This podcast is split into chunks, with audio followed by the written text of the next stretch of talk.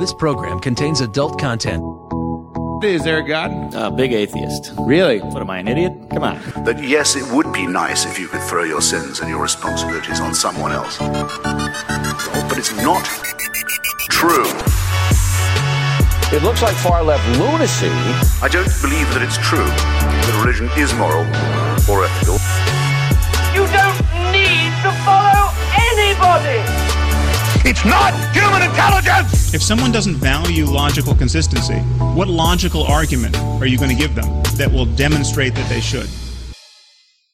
Welcome to the Godless Revolution. Today is Friday, January 12th. This is episode 189.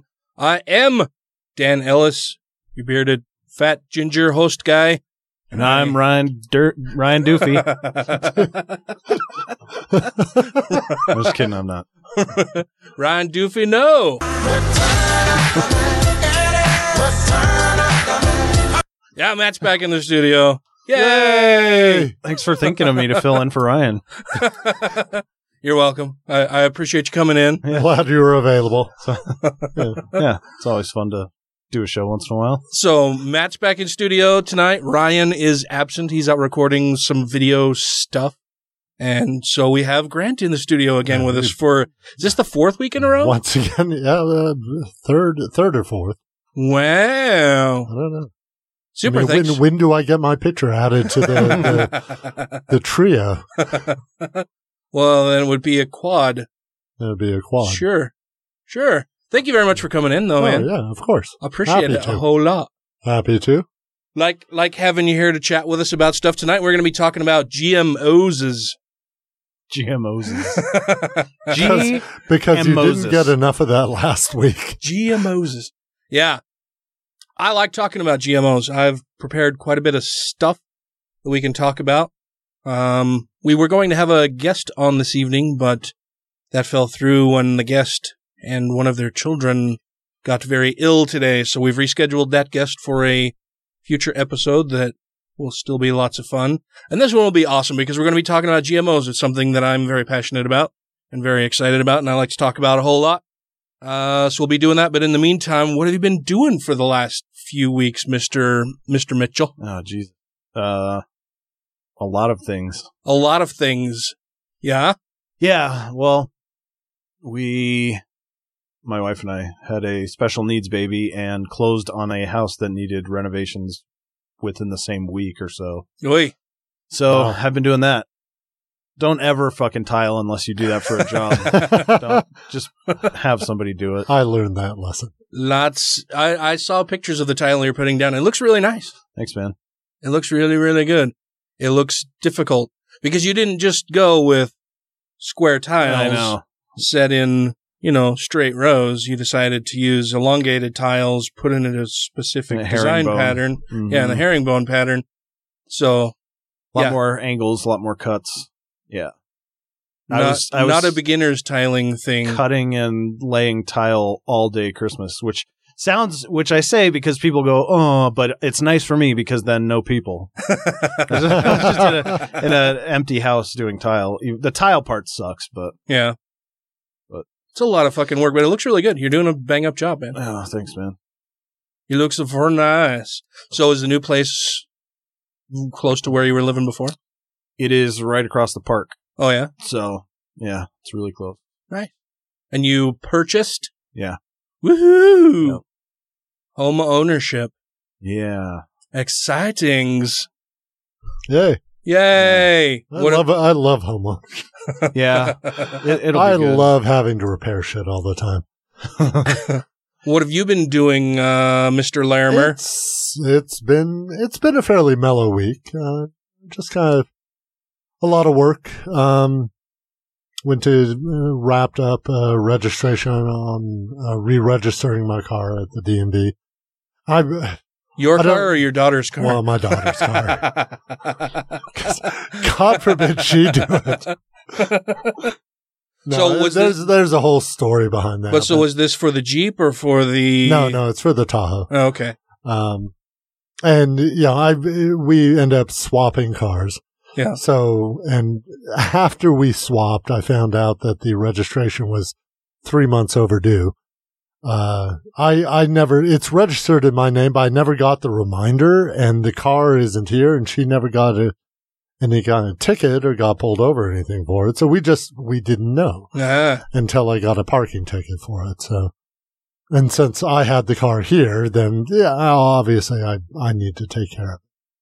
Um, so, you know, safety and emissions and, and all that bullshit and, uh, wrap that up this weekend. I, I, I don't remember if I brought this up before. I apologize if I did.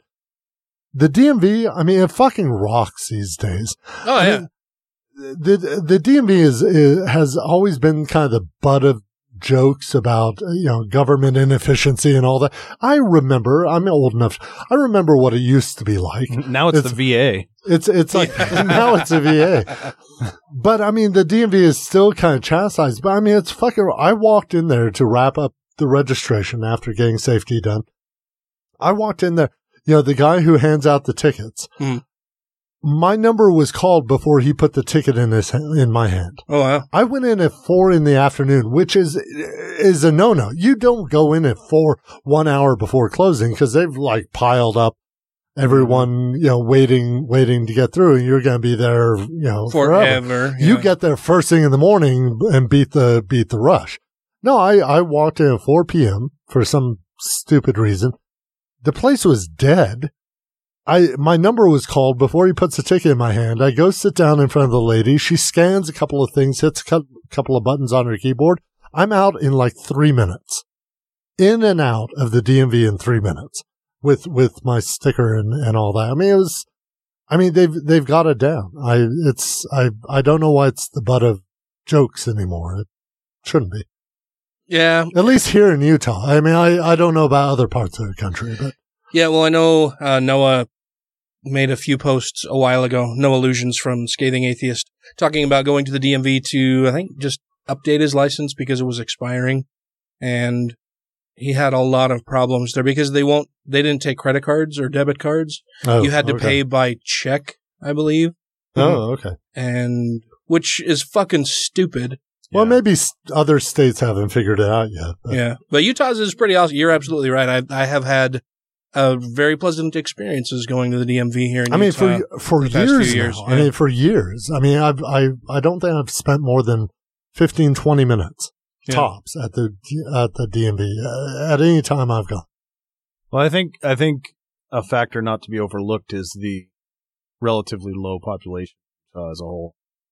It's got a a population center, but That's true, but I com- mean, even, compared to even then, Baltimore I mean, or New York or whatever, it's not. It's nothing.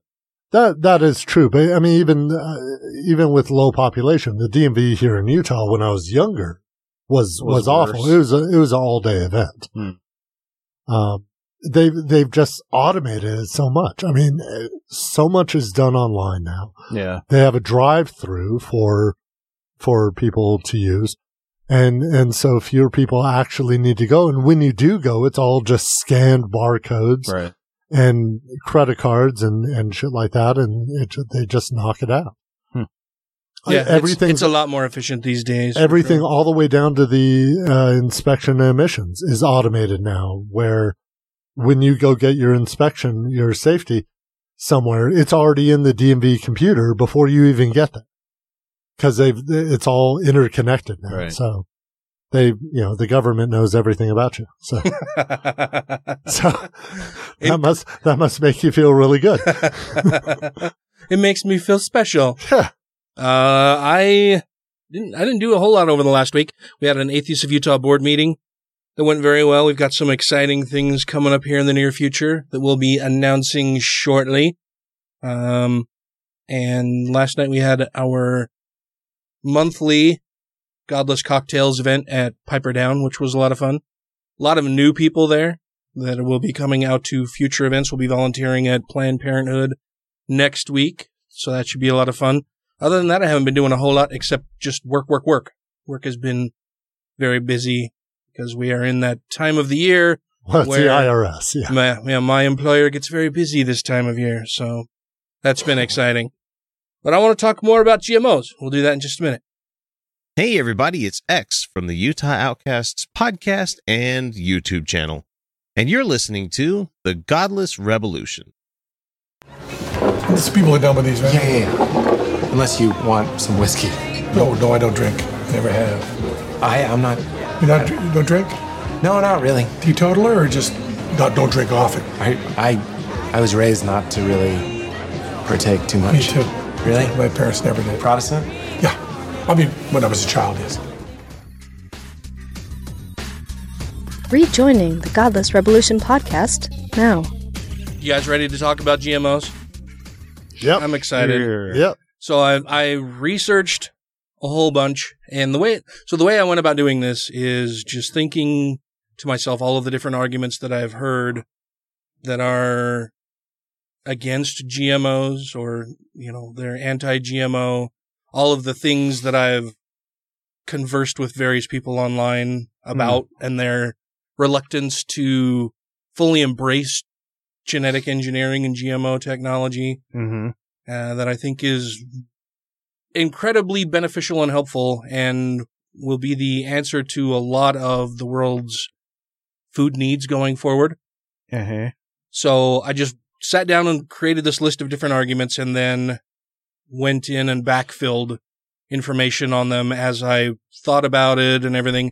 And then I wrote this opening piece to kind of give to kind of give us a jumping off point before we get into the nuts and bolts of the of the whole discussion. Mm-hmm.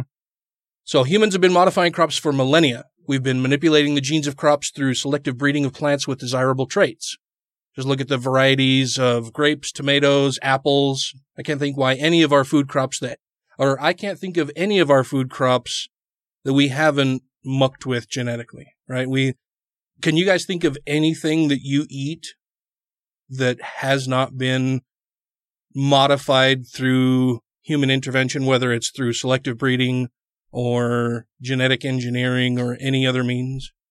Um, certainly, certainly not on a large scale. I mean, there may be a few things you come across in the wild that, uh, although even then, um, but probably you could find some stuff that's less modified, especially things that are not as desirable as something like a banana. Yeah. perhaps. Yeah, some wild cultivars that you just find out that have been growing by themselves for a Uh-huh. while. Yeah. Pure maple syrup. Has that Sure. has that not? Why? I don't know. I'm just, I mean, you know, I- do, do we genetically modify maple, the maple trees, trees. to produce more? I, syrup? I don't I don't, know. but I would be That's, surprised that's a they long endeavor, endeavor there. yeah. it Takes a long time for the maple trees. to grow. I, I don't know. I, But you don't think well but I'm, I'm, I'm, uh, I'm guessing Dan's right. I'm guessing, you know, over, over time that pretty much everything we've touched has been through some kind of selective breeding or something. Well, yeah, we've we've been selectively altered. bred or or crossbred or created hybrids of just about everything so that it Animals, gives us a, a larger yield, has more nutritious val- has more nutrition, Mhm. uh, provides better taste, is easier to eat. You know, it has a thinner skin or less seeds, is or less Yeah, I would- resistant to uh, disease, or is more resistant to to disease, or more Yeah. resistant to disease and, and bugs and yeah I would say maple and probably honey and stuff are probably on the very low end of being modified. Yeah, the raw stuff that we, the raw, the, the stuff that occurs in nature that we haven't really had to modify at all, that has been beneficial and good since its initial discovery honey kind of is thing. perfect the way it is. Mhm. I agree. uh, but corn, wheat, soy, apples, bananas, potatoes, carrots, lettuce, nearly everything you and I eat on a day to day basis has been modified from its wild cultivars. But most of those advances came from decades and even centuries of painstaking research and breeding with a lot of time wasted through inefficiency. Mhm. The idea through the idea behind GMOs or genetically engineered products isn't really all that radical a notion. It simply reduces the inefficiencies by allowing biologists and farmers to more accurately alter the genes in plants to make them more hardy, more resistant to stresses from climate change, insects, invasive plant species, drought, all of these things that can affect our growing of crops and the feeding of the world's population. Uh, and all of which we've been battling since we first started cultivating crops ourselves instead of just foraging for wild crops. Whatever's there, yeah. I mean, even even down to uh, plants accepting more or less uh, direct sunlight. Right. I mean, they can modify that. They have can and have modified that too. Do you you want to just go get through all of this, or can I interject? No, please part- interject, Okay, yes. because I, I brought some things here too, but Okay. th- uh, but this dovetails into re- right exactly what you're saying, which is a part of the, uh, which I can I, I can tell is probably already coming up, but it's the the qualification that there's a big difference between laboratory genetic modification and natural modification. Sure. Which and, is and the- what you define as natural which is the modification. the yeah. objection. Well, and that that was one of the points I was going to bring up. That's one of the questions I was going to Oh, okay. is, Uh, is right is just that question right there because there is a distinction. but there, I mean, seems there to me is, between- but um, so there's there's a bit of a of a natural naturalistic fallacy in there. Sure. Uh, yeah. Well, and it depends on what you mean by natural. Well, natural. se- it- I think you did. You say natural selection? I can't remember. uh, laboratory genetic modification and natural modification. But but even natural modification in this sense isn't entirely natural because we're interfering. The the only difference between Well, yeah. So, what do you mean by natural modification first? well so this this is an article that I pulled from Cosmopolitan. Okay. Uh which everyone should go read the full article. I have bits and pieces of it here, but it's from uh SciBabe. Uh Oh, I bet. yeah, Nice. and it's Yeah. uh and it's awesome. Um, but I think what what's being talked about is is humans interfering or crossbreeding, pollinating, Hmm. grafting in whatever Hmm. uh to get more desirable results. But if that's considered natural, then I don't know why modifying genes isn't also considered natural. Yeah. True. Because I mean, that's that's no more natural than than what we're doing now. Yeah, I, th- I think the problem is that people think about it as far as their own capabilities. You know, what can I do as a person myself without any specialized training in genetics Mm-hmm. to crossbreed uh, a hybrid plant? What can I do as a regular person versus those evil scientists Yeah, yeah. who are, you know, just part of the big, big ag machine who wants to take over the world and control our food supply? Right, twirling Well- their mustaches. Right. So, and I'm I'm not I'm not going that far as far as you know the evil evil you know Mon Satan. and and all that. But I mean, isn't isn't there a difference? I mean, when when you crossbreed, uh, two things. I in in a quote air quote natural sense, uh, nature decides whether those two things are going to work or not. Whereas in the lab, you can kind of force it to happen. I mean, you, you can you can try and crossbreed a turkey with a spider in order to get a turkey with eight turkey legs, but it's not going to work in nature. That's not going to work in the lab either. Well, no, I, I mean, it's, I mean, you can rape a double helix to a certain extent, but well, na- no, nature I- still does have to give but some there, consent. There are things you can do. uh, aren't aren't there things you can do at a genetic level that you can't ne- that won't necessarily happen at a natural level? Is is my question, and I So think, say that again. are there things that you could do at a in a lab that you that wouldn't necessarily happen at a natural level? yes. Well, sure. Yeah. So Oh, well, they, but the same is true of anything you can do in a lab, really, right? Right. And, and, and I I just wonder if that's where some people draw that line sometimes between natural and, and lab. Yeah. Well, that's what I was saying. Like, what can I just do as a regular Joe Schmo do to fuck with plants to get Right. them to do something different than what they would do if I just threw some seeds in the ground and watered it or Right. whatever versus what those Right. wacko scientists are doing in their labs. Right. I'm, I'm not saying what the scientists are doing in the labs are, are, are bad. I'm, but there does Yeah, but that seem- seems to be the there does seem that a to lot of be a distinction between the two. And, Yeah. and I, I'm, I'm not sure it's altogether fair to just kind of lump them together as they're the same thing because I'm not sure they are. At least in a lot of people's minds. Well, right. Yeah. Well, certainly that.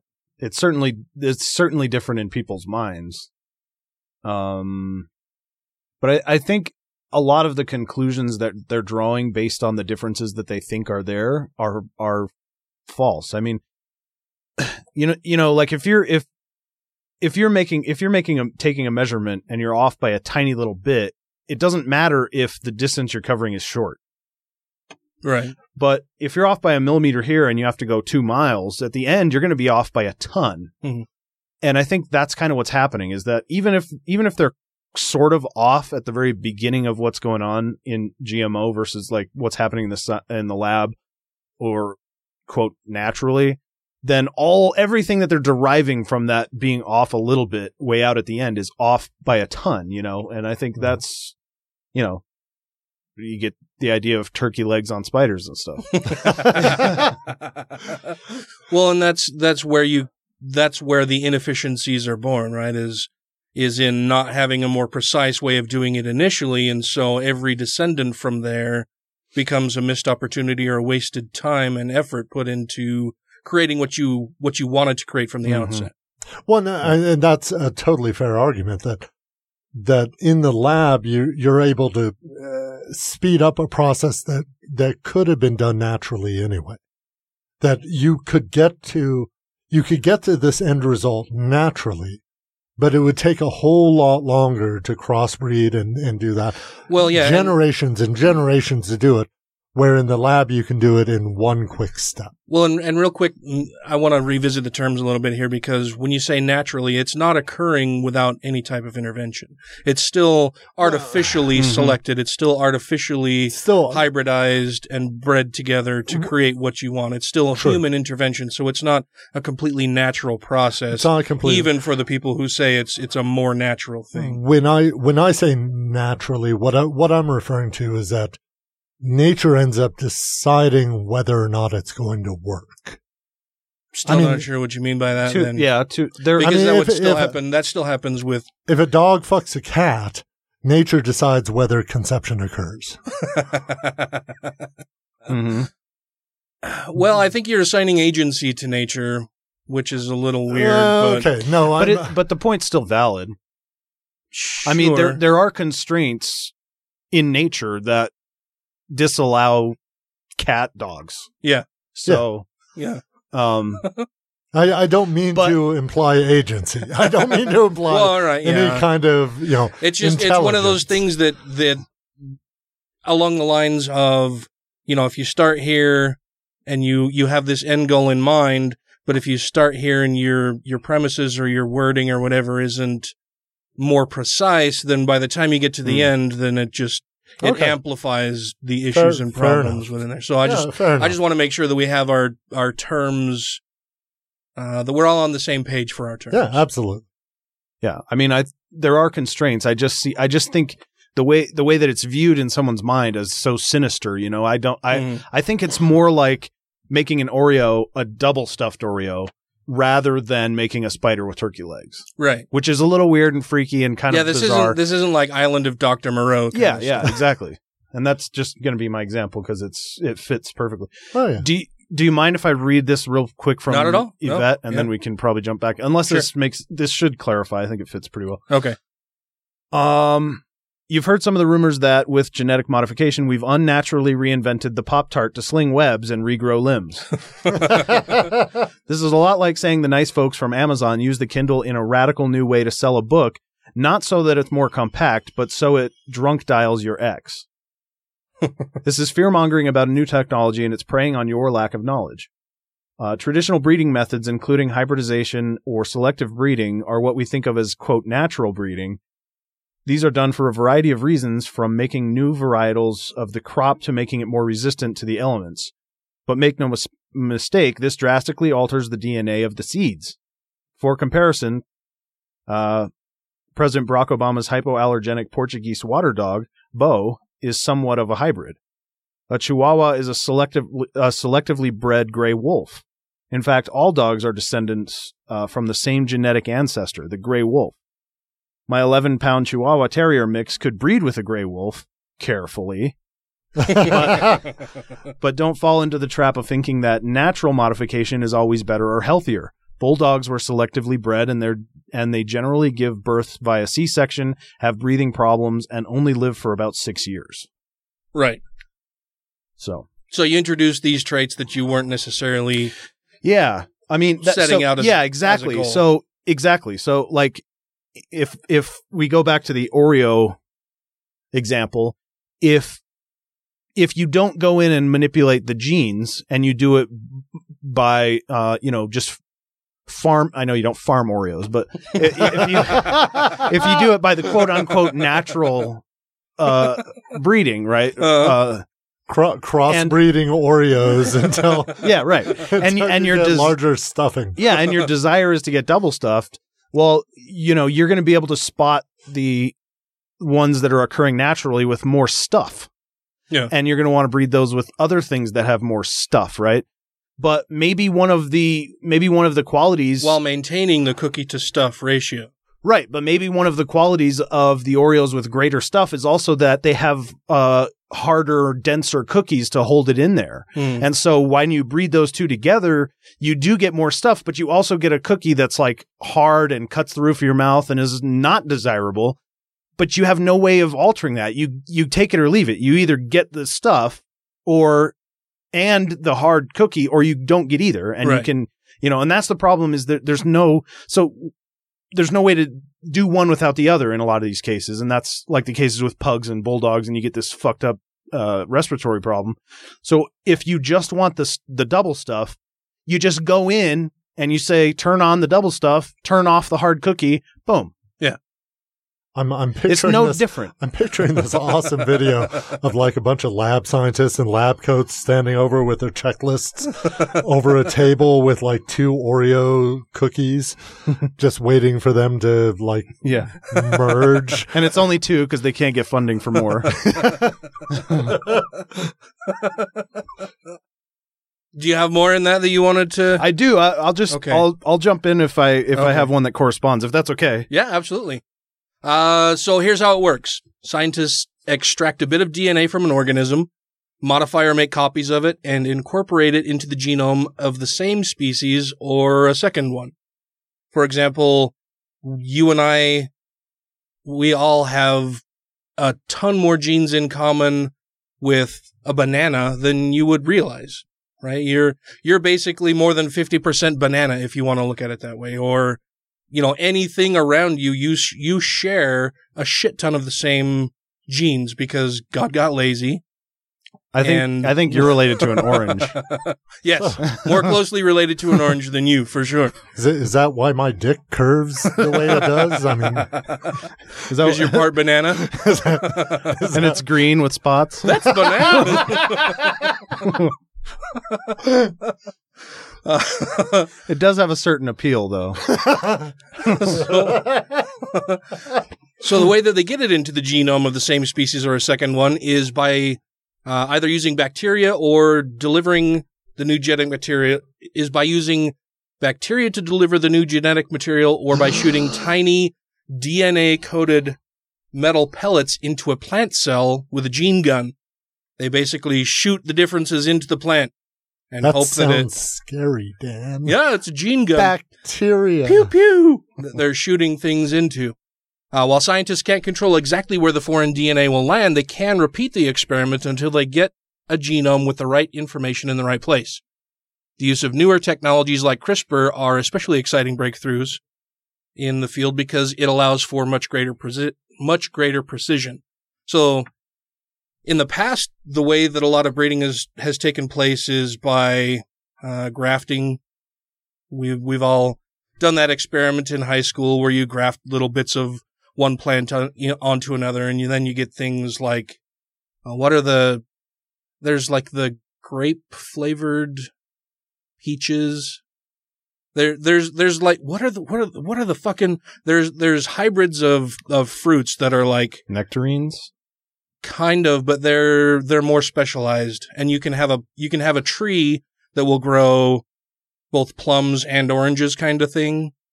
That's, that's weird and Well, that's of a- just sacrilegious.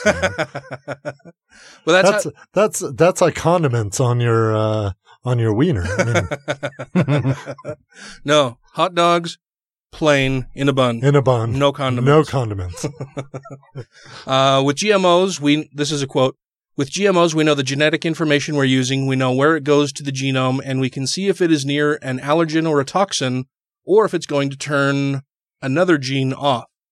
That's from Peggy Lemaux, a plant biologist at the University of California, Berkeley. Fake school. that is not true when you cross widely different varieties in traditional breeding. So you can't, like you said earlier, you can't cross a dog and a cat and get a cat dog. Well, I think Grant said that. To be fair, but Oh, well, I. I, Okay. I, I But- threw out but the yeah. dog, dogs, fucking cats. You know, it's Uh, so when speaking about today's usage of, of terms like GMO, there are two techniques which dominate the market. Uh, the first enables crops to express a protein from the bacterium Bacillus thuringiensis, or BT, and that's toxic to certain insects. So they've created certain plant varieties that express BT through the plant itself, so that the plant itself helps keep uh, those predatory insects away from the crop and and protect it that way rather than spraying pesticide onto the Mhm. onto the plant itself. which you would think that lefties would uh, would be for. You would think so, because then you're not spraying those dangerous chemicals Right. that are just going to kill things. But then they flip it on its head and say, well, now that dangerous chemical is right in my food. hmm Yeah, it's inside it. You can't wash it off anymore. Yeah, But that's that's not the same thing. Right. It's not at all because certain chemicals affect certain organisms in certain ways. Mm-hmm. We don't have the same type of response to all chemicals that insects do or that other mammals do. We, you know, everybody is different. Humans being different from insects, we don't have the same response to this to this particular enzyme. Right. We can't eat eucalyptus, for example. Yeah, it's it's really bad. Yeah, but Really uh, bad. koalas exist only on that. that And they're was not a, that so- was a rough night. Jesus, Oh, it's a long weekend in Australia. I swear to God. Uh, BT is also the active ingredient in pesticides used by organic farmers. So whether you want to say that the GMO crops or the genetically engineered crops are worse than the quote unquote organic crops, really it's a difference of is is the pesticide or insecticide being bred into the crop itself or am I spraying it on there? Mm-hmm. Which one would you prefer? Um, And just just uh, just for a for measure, the uh, the amount of toxicity of glyphosate, mhm. glyphosate. How do you say? it? Which way do you say it? I say glyphosate. Glyphosate. Okay.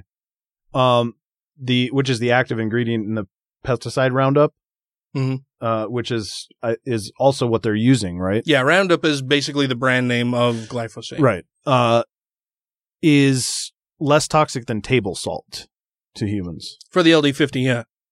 Like the the amount of table salt that you would consume versus the amount of Roundup or glyphosate, you would need more glyphosate than table salt to kill you.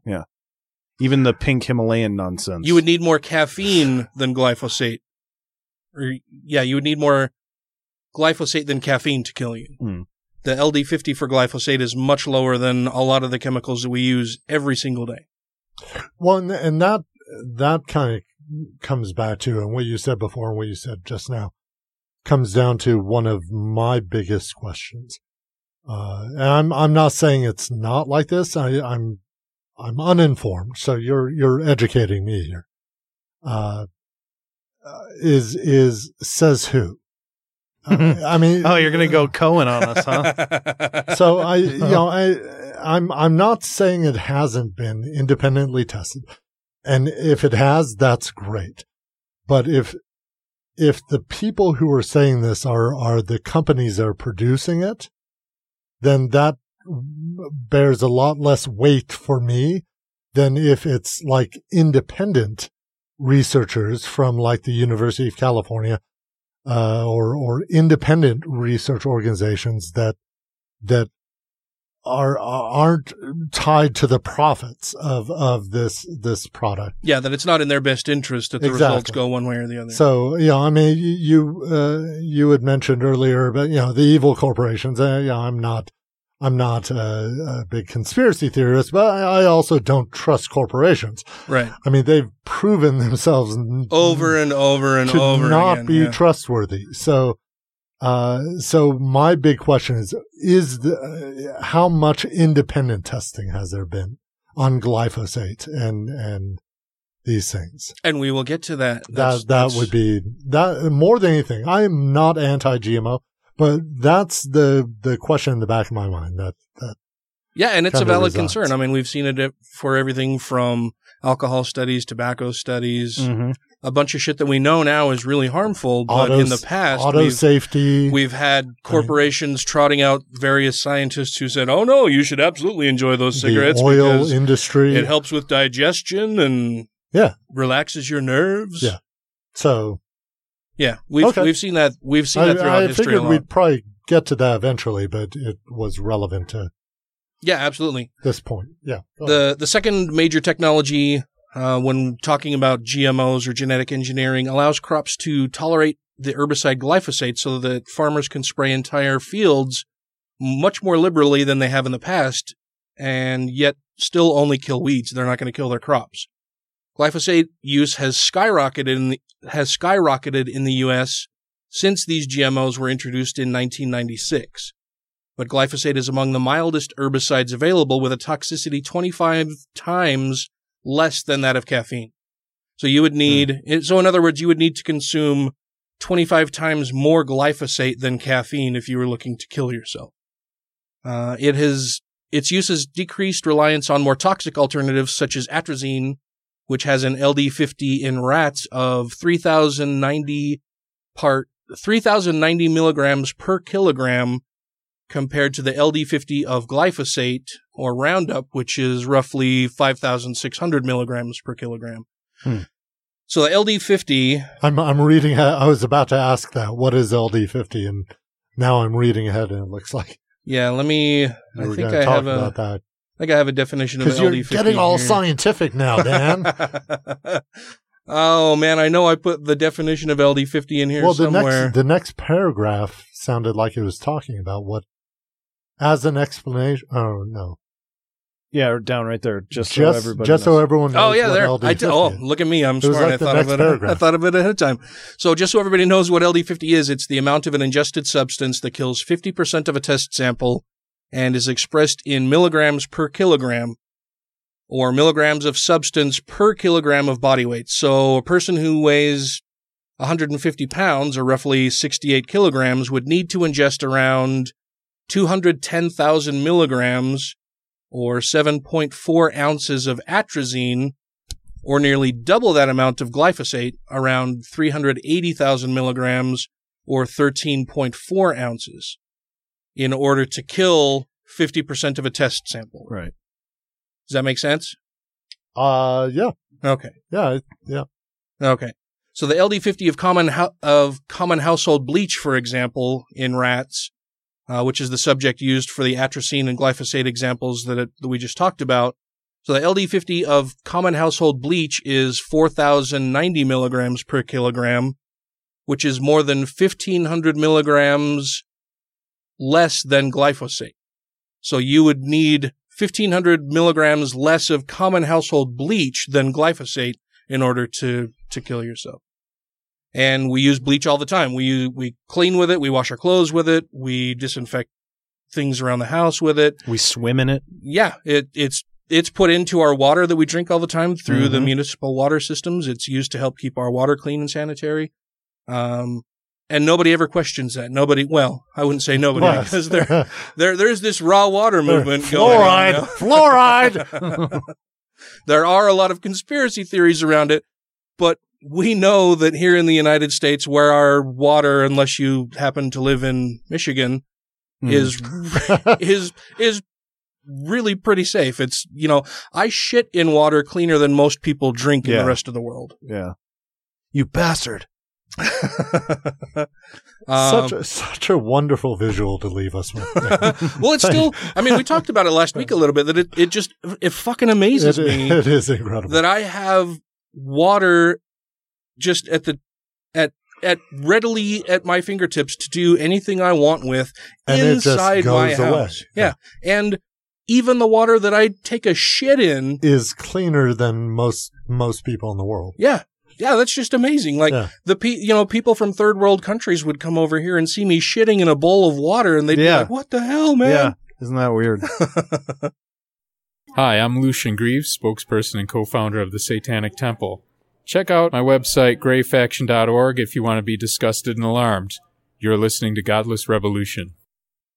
Well, my name is. Penn Jillette. I know you're you're a wonderful magician. Oh, thank you. I love Thank you. magic. Oh, thanks. I really do. Well, and I was hoping you'd say your name. Sorry, it's Pete. Pete. Hello, Pete. Peter. Nice to meet you. But you're a you're a big atheist now, right? I mean, Yeah, I have been for a long time. I, I guess my whole adult life. I stuck with it. I guess. Oh, did you? Jesus is still my co-pilot. He's great. He doesn't drink either. Oh, Very- really? Very smooth flight. I thought there was the wine thing, and then the wine. Ah, you know, there's one miracle. the rest of the time, he was pretty dry. Thanks for listening. Now back to the show.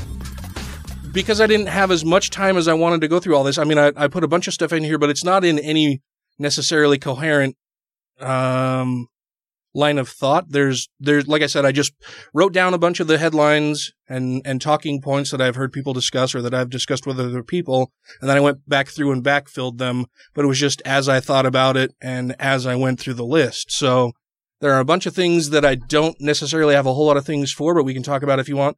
One of them is monoculture a lot of people get uh, frustrated or concerned about uh, large manufacturing or large farming companies creating and using monocultures where they'll take over an entire plot of land and put in only corn. One thing, yeah, Yeah. like huge swaths of land with one thing. Well, newsflash, they were fucking doing that before. Right. Yeah, that that is not necessarily a symptom or a problem only with GMO technology. No, that's not related to GMO at all. Right. That's just farming practices. Yep. Uh, seed trademarks. A lot of people complain that Monsanto trademarks their seed. Mm-hmm. Companies do that with everything that they produce. Nobody complains that Apple trademarks all of the bits and pieces within their iPhone. Nobody complains that Nike trademarks their their branded swoosh or the style of shoes that they wear. But That's this the is company. food, man. but it's something everybody your, needs. your Nikes aren't growing on a tree. Dan. Yeah, but there are there are old You can't grow your own Nike. Yeah. your Pre- own iPad. pre GM uh, food varieties that are patented. Uh, sure. So I mean, I think uh, even a variety of apple is is uh, held. The ownership is held by the University of Minnesota, and so all you know, at least a portion of all profits of any of that variety go to them. Yeah. And this is since way before GMO, so that's also not a GMO specific problem. Correct. Uh, the other thing is the people hate Monsanto. Yeah. And the Monsanto of today is not the Monsanto of old, who a lot of people got. They get really bent I mean, out they, of shape. They do have a history. They do, but it's not. It's not the same company. It's not at all the same company that people get all concerned about. Well, Monsanto made Agent Orange. Okay, well, Monsanto and a bunch of other companies made Agent Orange, and they were on contract with the government to do that. But nobody Yeah, the government made Agent Orange. yeah, the go- yeah, the government did it and contracted with these companies to do it. Nobody seems to be, you know, really really upset with Bayer, who also created Agent Orange, or a bunch of Right. other companies who did it. They seem to focus in on Mon- on Monsanto for some reason. Bayer, I think, also uh, created heroin. Oh, did they? I believe so. Oh. I wouldn't be surprised. Yeah. But yeah, for some reason, Monsanto seems to, to be the target of ire for so many people. And it really is not even the same company who did a bunch of this stuff in the past. Uh, one of the, the, the current CEO for Monsanto has expressed that one of his biggest regrets is that when they went through their major change and spun off all of their stuff and became pretty much just a tech agro company, that they didn't change the name. Mm-hmm. He said if he had to do it over, he would he would have changed the name because Yeah. it's not the same company at all. Like start delivering food to third world countries and be called Monsanto. Instead of Monsatan. Yeah. uh, one of the other big things that people talk about all the time when they talk about GMOs and Monsanto are lawsuits. I've heard that a lot. I mean, that's that's a recurring theme that I've heard. Oh yeah. Well, and the theme. So the story goes that well, and cover-ups, cover-ups of research. oh cover And, uh, ups, huh? Well, and this, I mean, you know, again, this might be conspiracy theory. I'm not, I'm not saying it's But that, that, that Monsanto is always filing lawsuits in order to cover up research that it doesn't want the public to see. I haven't seen any of those. Oh, okay. You'll have to if you there was, a- if there you was a spot case one, you'll in have to. Florida Yeah. that uh, I vaguely remember. I I didn't come prepared. I'm sorry. No, you're totally fine. but if you if you run across it in the future, Okay. let me know because I'd I'd like to take a look at it because I haven't heard about, it- I haven't heard that one. It may be. it- It's most likely conspiracy theory. yeah, I, that's one of the things I hear about. yeah. Well, I, I haven't heard that one. the The main complaint I get or that I hear a lot is that Monsanto sues farmers for you know reusing their seed or the Oh, Monsanto, you know too, yeah. Monsanto's trademarked products will have some pollen blow into the farmer's field. You know this this poor Yeah, I've heard that traditional farmer who has you know pollen blown into his field or seeds scattered into his field And through it bird droppings. And it takes root. Yeah, and then Monsanto comes in and sues the farmer and ruins his business and his livelihood, and they're left destitute with nothing left, and Mhm. it's all because of this big, big evil corporation. And none of that is true. None of that Okay. is true at all.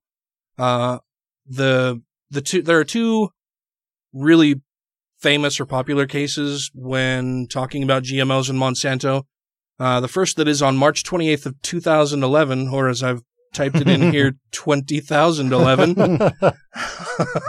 on behalf of 60 family member or uh, 60 family farmers, the Organic Seed Growers and Trade Association or OSGATA filed suit against Monsanto claiming they were trying to head off future lawsuits from Monsanto if Monsanto seeds contaminated organic crop fields and then Monsanto would sue them. So this was their preemptive strike against potential future suits that they thought Monsanto may bring against them. Hmm. Uh, oral arguments were heard January 10th in 2013, and a ruling was issu- was issued June 10th of 2013. The case was thrown out after the farmers and their attorneys couldn't point to a single instance in which this had happened, Mm-hmm. because the judge basically said, "I can't, I can't grant you injunctive relief for something that has never happened Right. before. You can't sue somebody and request relief for something that has yet to have ever occurred." But they're paying off the judges too, man. But probably the most famous case is the 1999 lawsuit Monsanto filed against Canadian canola farmer Percy Schmeiser. Schmeiser was growing Roundup Ready canola without paying licensing fees for the seeds. Schmeiser tried to argue that his field was contaminated by insects carrying pollen or by the wind blowing it into his field. In fact, he went so far as to suggest that it could have been blown into his field by a passing truck. Monsanto argued that his claims were patently false because 95% of his crop contained Monsanto's technology, far too much to be carried by the wind, insects, or even a passing truck. As an explanation, Schmeiser said he conducted an experiment. Mm. He sprayed Roundup on three acres of the field that was closest to a neighbor's Roundup Ready canola. And for those who don't know, Roundup Ready means that the canola seed has has been imprinted with Monsanto's technology that make it so that the plant is not susceptible to its Roundup uh, herbicide, also known as well. Roundup is the brand name. Glyphosate is the herbicide in question. And really quick, I want to mention too that when we talk about a pesticide, that can that can refer to either an insecticide or an herbicide when when discussing farming technology and agriculture. And a lot of people will will tend to misuse the label pesticide when talking about Roundup. Not that it's not a pesticide, but more specifically, it's an herbicide. It's not an insecticide. Mhm. It's an herbicide. It kills plants. Not humans, not other animals. It kills plants. Uh, Says who? Says Monsanto. Yeah, they they also say that. Yeah. So, so when Schmeiser conducted his experiment and sprayed Roundup on the three acres that were uh, closest to a neighbor's Roundup Ready canola field, many plants survived the spraying, showing that they contained Monsanto's resistance gene. So he goes out, sprays the crops with with Roundup, and they survive because they have the Roundup Ready technology in them. And so when Schmeiser's hired hand harvested the field months later, he kept seed from that part of the field and used it for planting the next year. This is what Schmeiser offered as defense for having 95% of his field containing uh, Roundup Ready crops. This convinced the judge that Schmeiser intentionally planted Roundup Ready canola. Schmeiser appealed and still lost. The Canadian Supreme Court ruled that Schmeiser had violated Monsanto's patent. So, just like anything else, I can't I can't take apart an iPhone, recreate all of the things, and then call it my own and sell it, right? Because I didn't develop the underlying technology. I just saw it laying there, figured out how it worked, and did my own thing. You can't, you can't do that. That's what trademarks and patents are used for, is to protect intellectual property that a company has spent millions of dollars investing in to create in the first place. Right. Would you like to buy this my phone 7? Uh, one of the other arguments I hear people toss around all the time is Frankenfood. Yeah. We've all seen the pictures of, you know, somebody going to bite into a piece of corn and the corn bites back or, you know, injecting tomatoes with a syringe. That's not how any of this works. That's, that's, that's not what GMO technology is or genetically engineering of crops. is. Turkeys with eight spider legs. oh, weird. I was picturing, I thought you were saying spiders with 8 turkey legs earlier. Well, either way, I mean, the- the- Either way, be happy, I mean, really. either way, I mean, as long as you have eight turkey legs, I mean, because you know, it's it's the drumstick that everyone wants. Yeah, that's what I thought. So this So ti- if- this time you said a turkey with 8 spider legs. Not me. I'm Well, all about the turkey I titty. I- I like the white meat. Racist. Uh, I know. I was, I was just gonna say. Why do you like that dry shit? I like my I like my alt right turkey. uh, another argument I hear all the time is that there's been no long term testing, and that is just absolutely false. Uh, genetically modified organisms have been around. If you want to talk about just genetically engineered things, they've been around since the mid 70s, uh, is when they really began development through the 80s. And then it wasn't until, was it 96 or 99 that the first uh, genetically modified organism seeds were actually available for planting in in your regular farming methods for sale to people for things.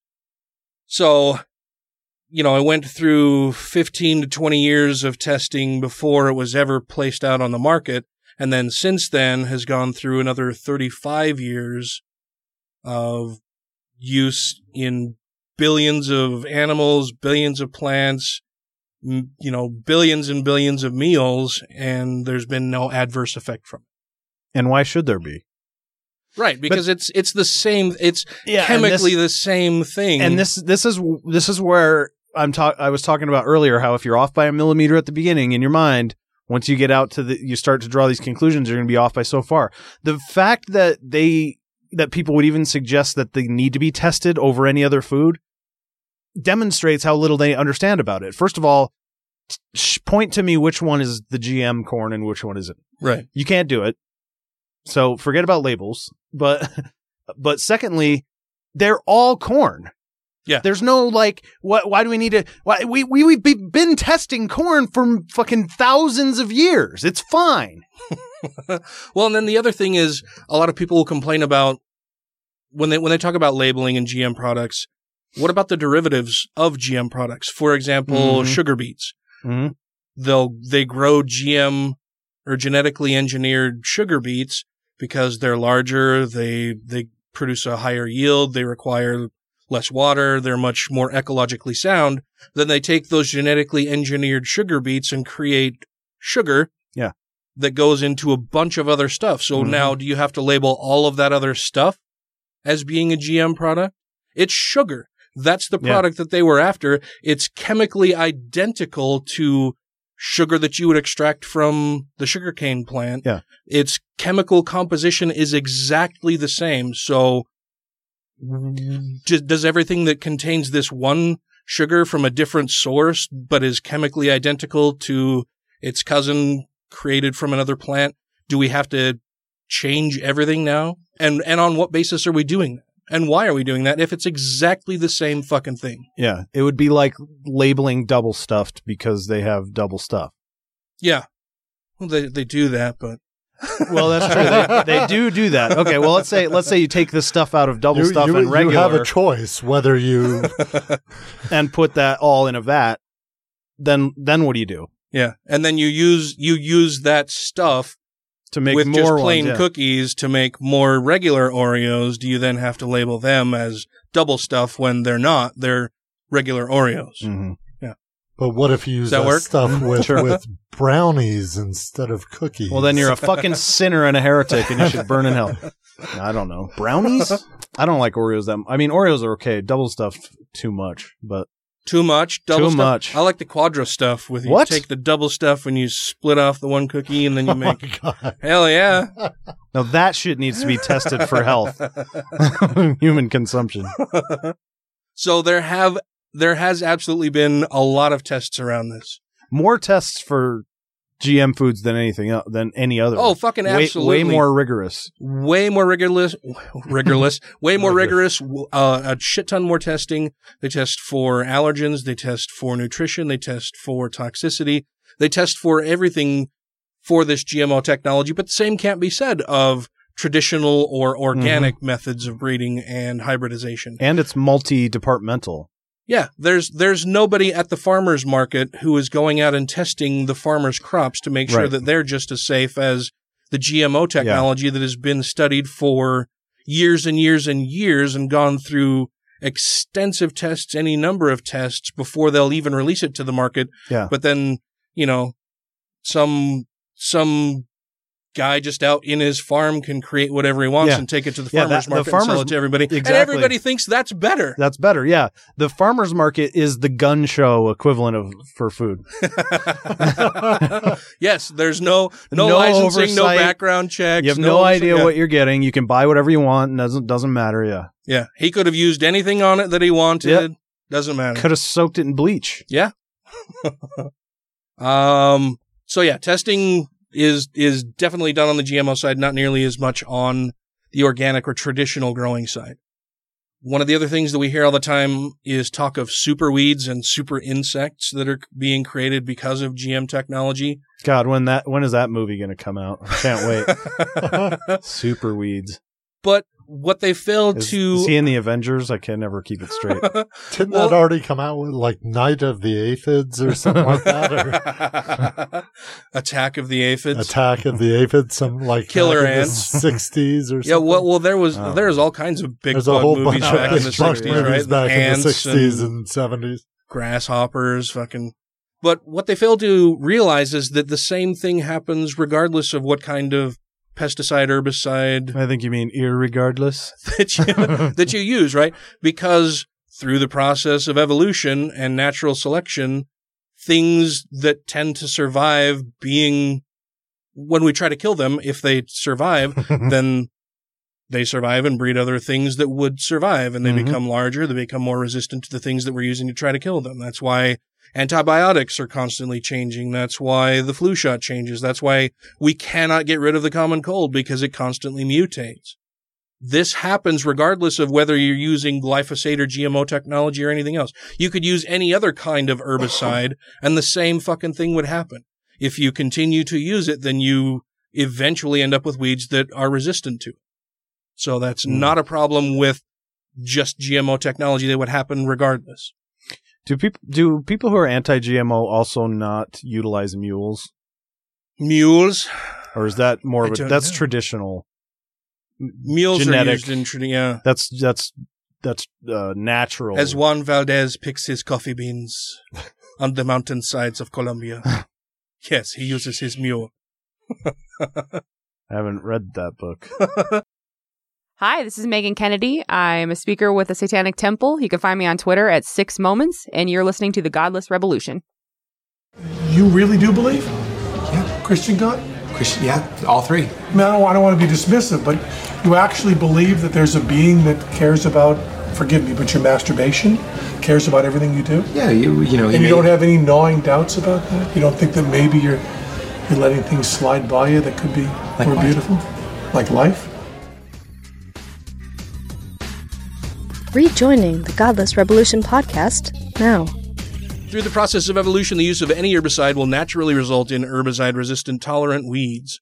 What makes glyphosate great is that it is much less toxic than many other types of herbicide.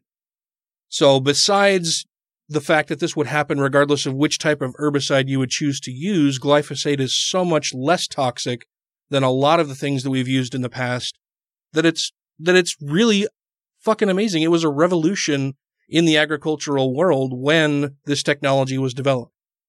GE or genetically engineered crops allow farmers to use a lot less and less toxic pesticides on fields because GM crops can be modified to allow a more targeted use of herbicides and pesticides. So you can create crops that are, that we know that they have, you know, a certain type of weed around them. And so then you could create a crop where whatever you're going to spray on them will kill all of the other weeds, but leave the crop alone. So it's, it's much more effective, much better for the environment because you can use less on it. You don't have to use, uh, wide ranging, a broad ranging Right. herbicide. Right.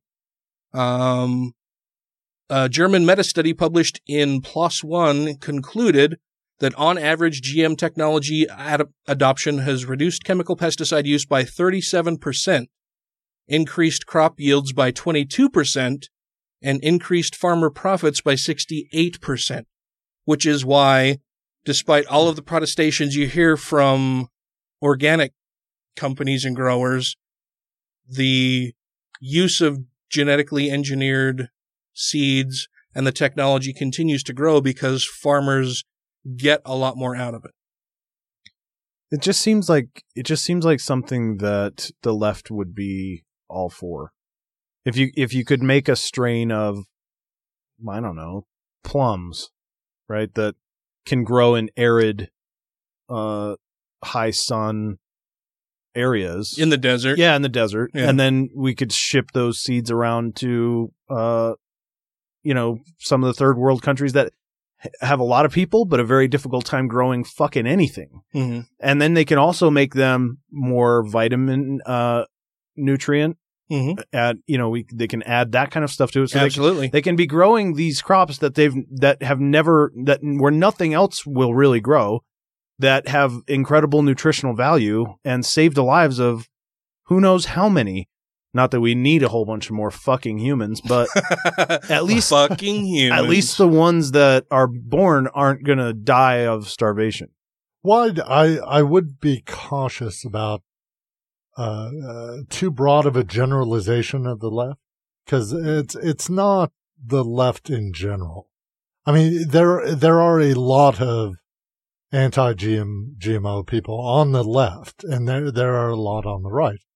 Um, there aren't that many on the right Well, I, there are more. Uh, That's yeah, more of I a w- I left. I would agree. It's more of a left than a right thing. anti-gmo and anti-vax are left's the left's anti-science Yeah, but uh, it's not. areas. I mean, it's not a broad thing on the left. Yeah, it is. It is something that cut. I, I mentioned It's- it before it's that kind it's of a- something that cuts a across. niche. Yeah, it cuts across all demographics.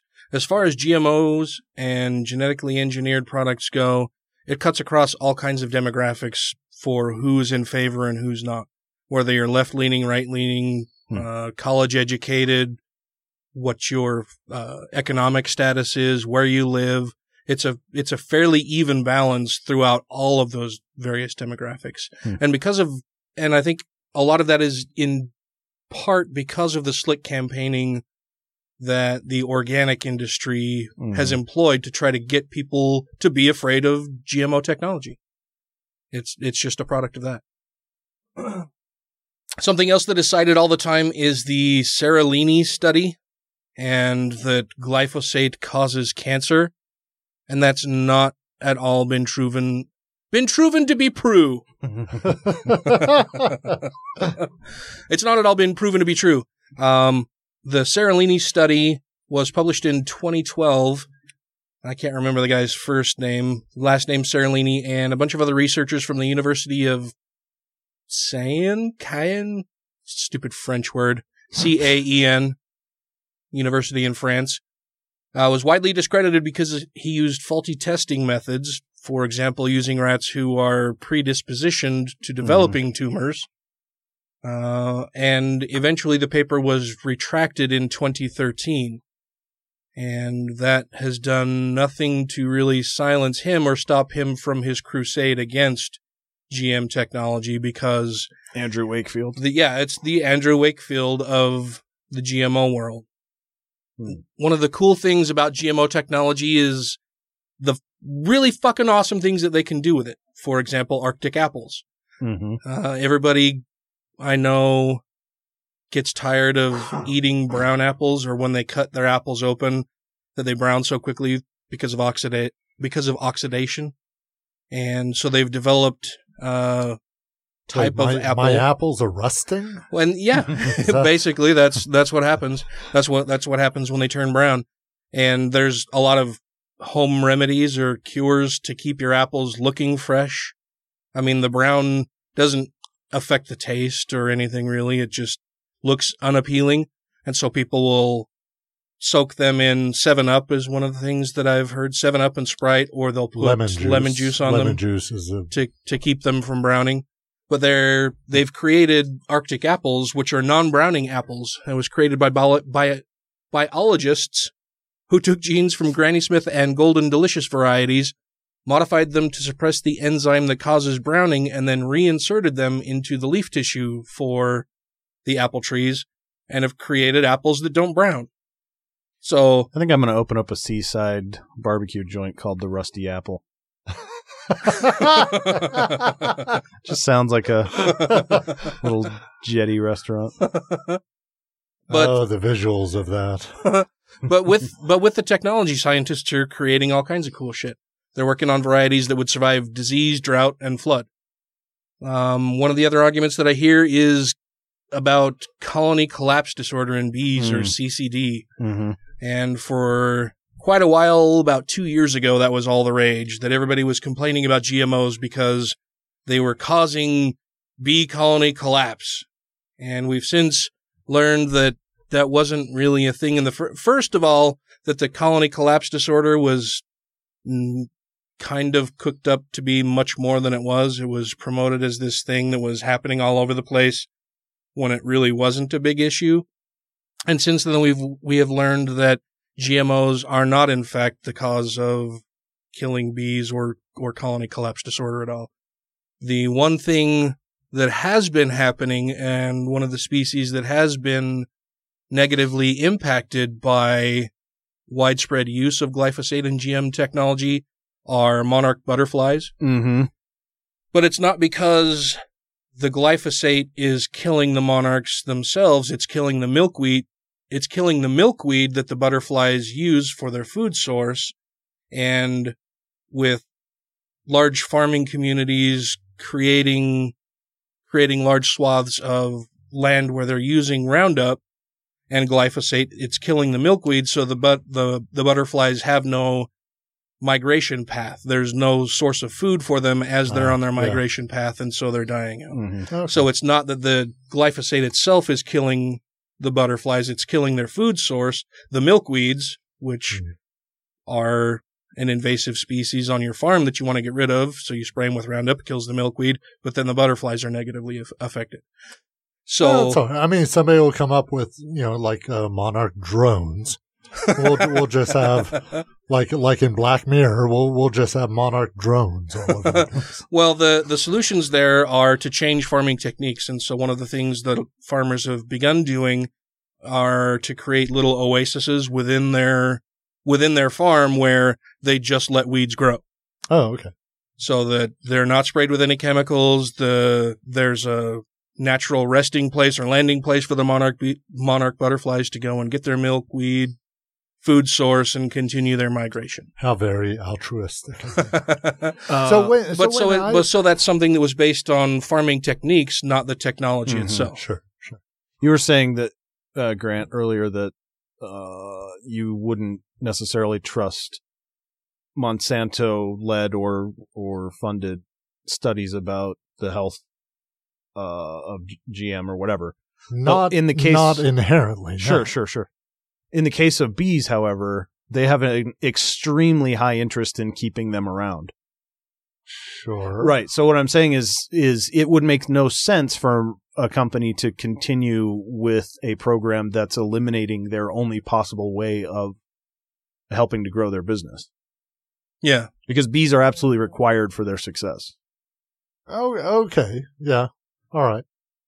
Yeah, I see where you're getting. So, uh, well, actually, going back to the bee thing, because I I haven't actually kept up with the colony collapse. Is that actually not a thing? I mean, It's the the numbers were grossly overstated. oh, okay.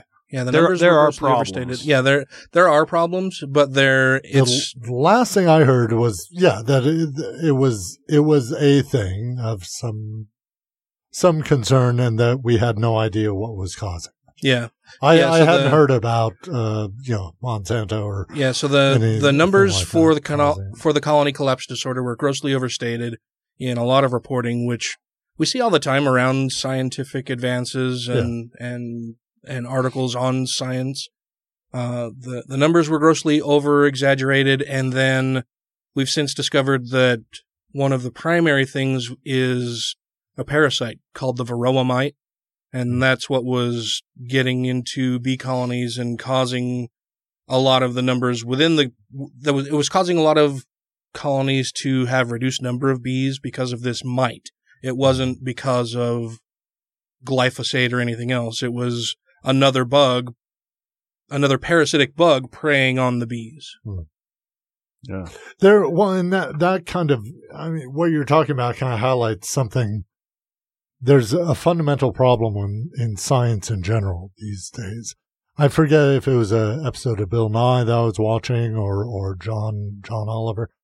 Uh, somewhere they were talking about this, where there is not there is a, a insufficient amount of uh, secondary research being done. I mean, science is based on on science works because of peer review. I mean, that's that's the fundamental. That's Right.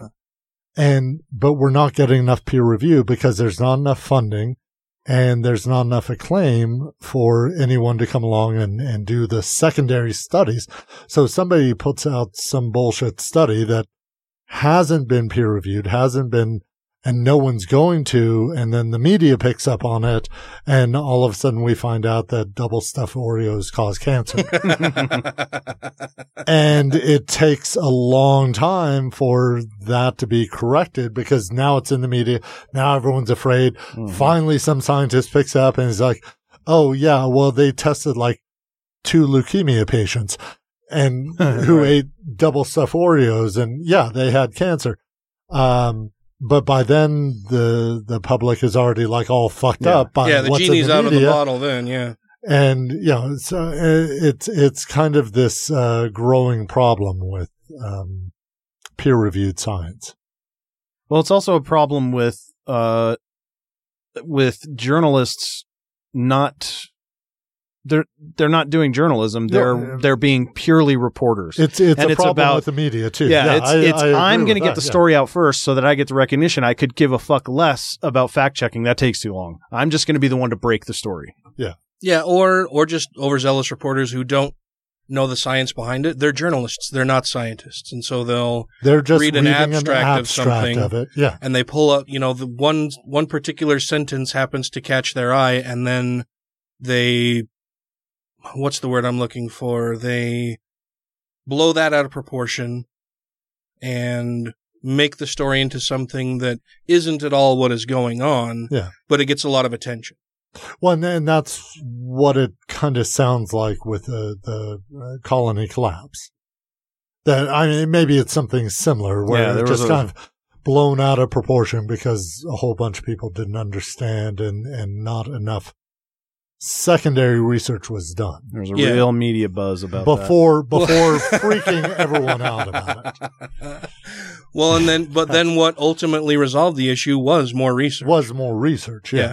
was more But research, was putting that- secondary studies. But now putting that genie back in the bottle, like you were saying, that's a lot harder. becomes more difficult, right? Yeah. And and it's one of those things that you you kind of have to keep up on. You kind of have to keep reading study after study and learning more about it. But the overwhelming consensus, just as it is with vaccinations, just as it is with climate change, is that there is a growing consensus and an overwhelming consensus that GMO technology is is safe, that it's as safe or safer than traditional or organic methods, that it can provide all kinds of potential benefits, and that people are afraid of it because of shitty junk science and bad reporting. Hmm. Uh, along the lines of nutrition, genetically engineered foods can be created which have more nutritional value than traditional or organic crops. Take, for example, golden rice, Mm-hmm. in which they have incorporated vitamin A into a staple food that is used around the world by billions and billions of people. Uh, golden rice was created and can help reduce more than 500,000 cases of childhood blindness each year and over 2 million deaths per year from vitamin A de- deficiency. But you've got a bunch of crusading organic groups who think that science is evil and don't know what the fuck they're talking about, who go out and destroy test fields of crops for vi- for golden rice. They think it's scary and spooky and frankenfood, and so they lobby their government to keep it out of their country. It's something that could benefit millions and millions of people and stop more than 2 million deaths per year. But because people are ignorant of the science behind it, it hasn't happened yet. Hmm. And so every year that passes that we don't have golden rice growing all over the place to decrease vitamin A deficiency, that's blood on these people's hands. And it's something that, so for me, when I was one of, that's, it's actually one of the reasons why I'm very passionately pro GMO and pro genetically engineered, uh, technology because I see the benefits and, and this one particular thing to save the lives of 2 million people per year Mhm. for this simple thing, just adding vitamin A to, to rice and having that distributed worldwide would save more than 2 million people per year. Yeah. And I- I- ignoring the science behind that and stifling it and trying to get it shut out from, from wide adoption and usage, that's 2 million people dying each year because of that. Yeah. I, I, I would say I'm, I'm in the same boat you are that any, any affinity I have for, uh, GMOs is for that reason, for, for reasons like vitamin A, for, uh, developing seeds that grow in arid, uh, arid regions to bring food to, uh, areas that, that couldn't naturally grow it, uh, right now or things like that. That's, You mean shithole areas? I, I wasn't fucking Haiti and I was- Africa. I, I wasn't going to say that, but yeah, the the shithole countries of the world. then maybe they won't need to come here, and maybe Trump will finally be happy. If we starve them there, we won't have to starve them here, Grant. yeah, no shit. That motherfucker is never happy. I mean, is he ever happy No. about anything? I mean, fuck. uh, Go on. I've seen him smile, but it's more of a sneer, I think, usually. I mean, you know, When he- I- when he looks only at time it- I when he hear looks him at laughing is when he's talking about Yeah. grabbing pussy. Yeah, I mean, This is Phil Ferguson of the cleverly titled The Phil Ferguson Show, and thank God you're listening to the Godless Revolution. So you don't you don't believe in something watching us, something keeping all of this going? I'm not sure there's no God, but I don't know.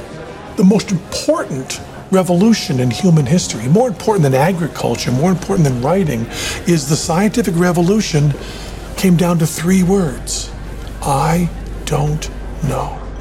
And no institution, no church, no king, no power structure had ever said in history, I don't know.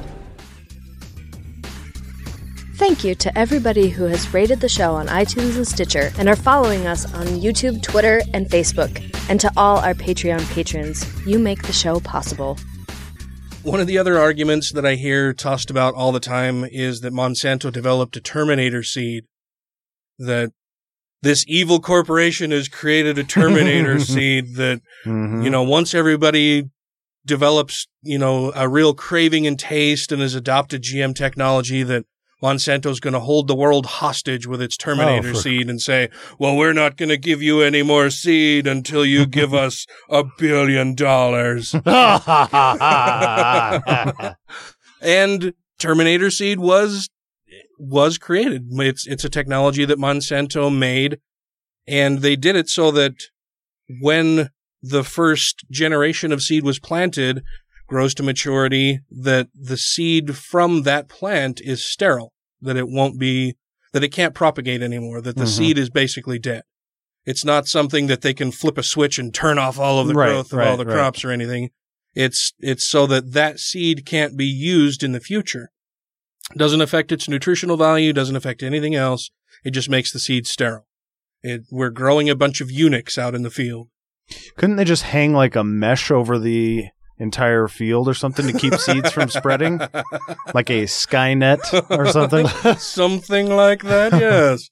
Um, but I mean, uh, that's, I mean, isn't that where people kind of see this as, as kind of corporate overreach? I mean, the, I mean, they're, I have this apple now with these seeds and, and that, but now I can't grow an apple tree from the seeds because you're, the only way I can have an apple now is, is buying more of your seed. I can't now grow an apple tree myself. So, so when you had that Samsung phone you really loved, Uh-huh. which one? Which one was it? The one that was exploded? That The Note was- 7. Okay. Note 7, yeah. and so when Samsung made the decision to, was it a buyback officially or uh, some sort of a It was credit a something, recall, yeah. recall? Yeah. But it came down to because you held it as long as you could because you liked that phone. Yeah, basically. But it got to a point where they said all the remaining phones will just not have service. We're shutting them all off. Yeah.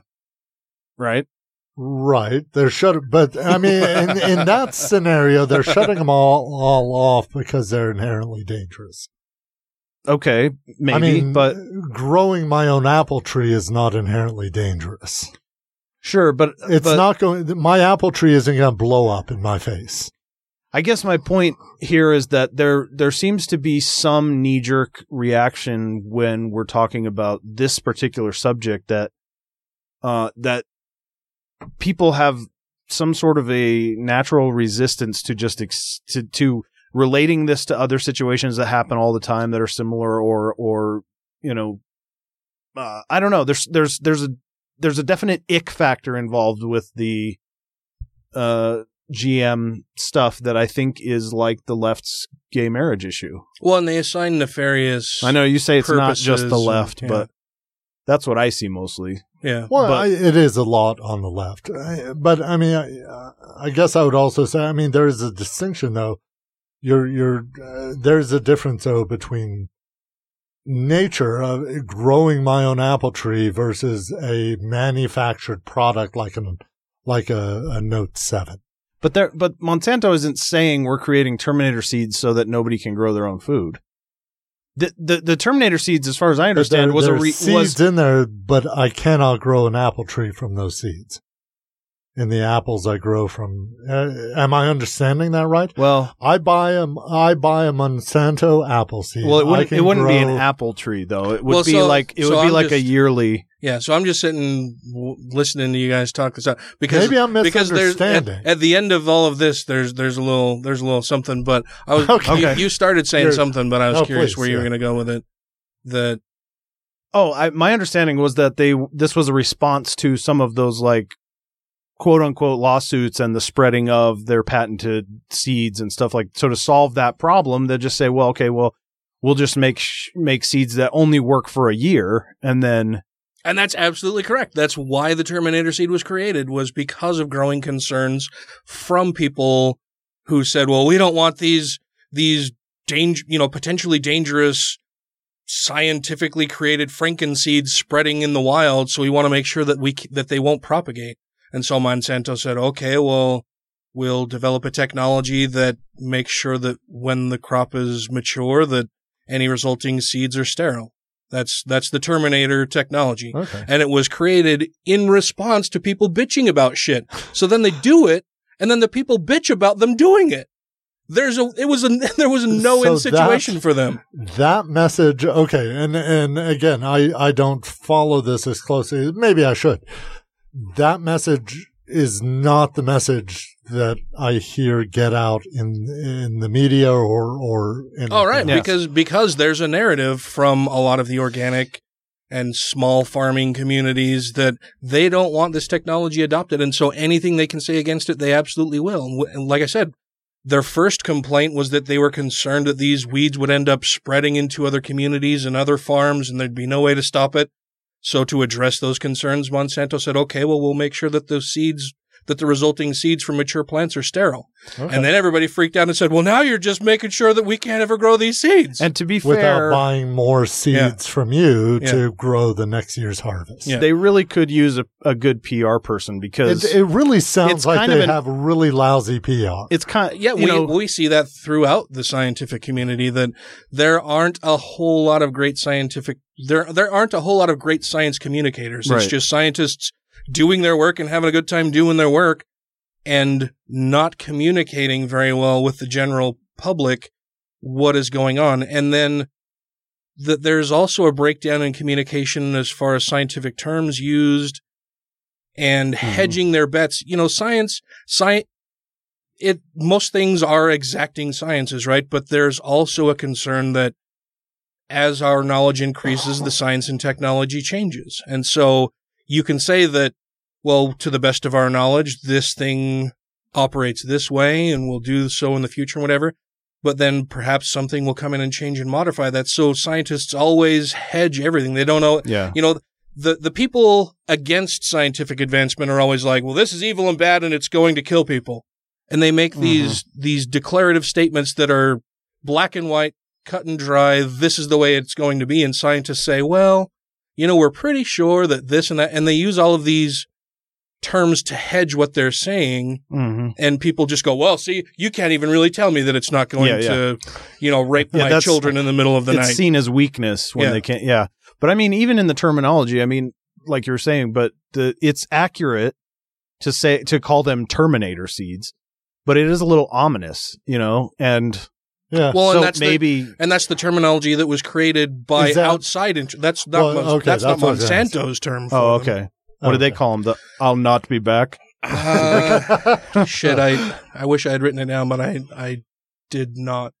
But yeah, they didn't they didn't develop it in house as called Oh, the. Terminator seed. it was I'm sure it was something like Mhm. non-propagating or sterile seed. Sure, yeah. Uh, around the issue of seeds, the other thing that I hear all the time is that people complain that, well, you know, farmers can't save their own seed anymore, and Monsanto sues farmers if they try to save seed. And that's partially true. But the thing about that is that even before GMOs were created and, and were widely in use, farmers stopped saving seed. The problem with saving seed is that it's really labor intensive. You have to grow the crop, then you have to harvest the crop, then you have to set part of the crop aside, then you have to go through and figure out a way to get the seeds that you want, which introduces a bunch of other seed material like weeds, other invasive plant species that may be growing in among your crop that you've now harvested and are trying to get seeds from.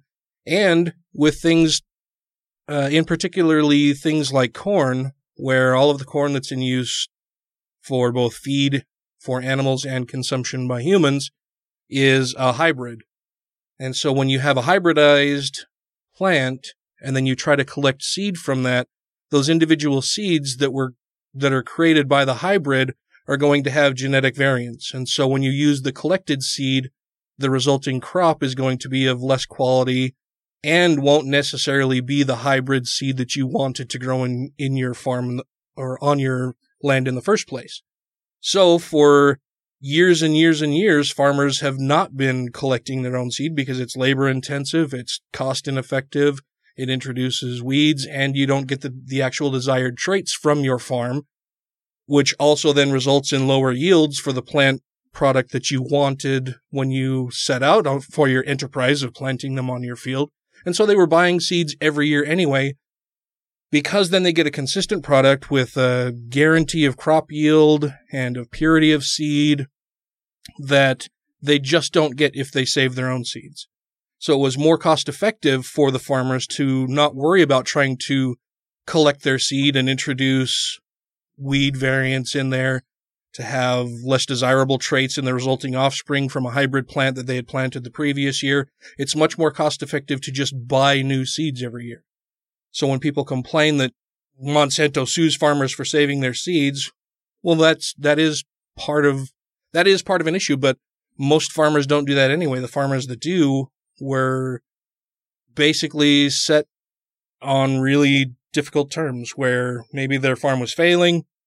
They've signed a previous agreement with Monsanto to buy seeds for this price for this year.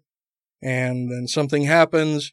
They can't buy seed the next year. They want to try to do whatever they can to stay in business. So they'll harvest seed, plant them, but that breaks the agreement that they entered into. They don't have to use Monsanto seed. They can use whatever the fuck they want. Mm-hmm.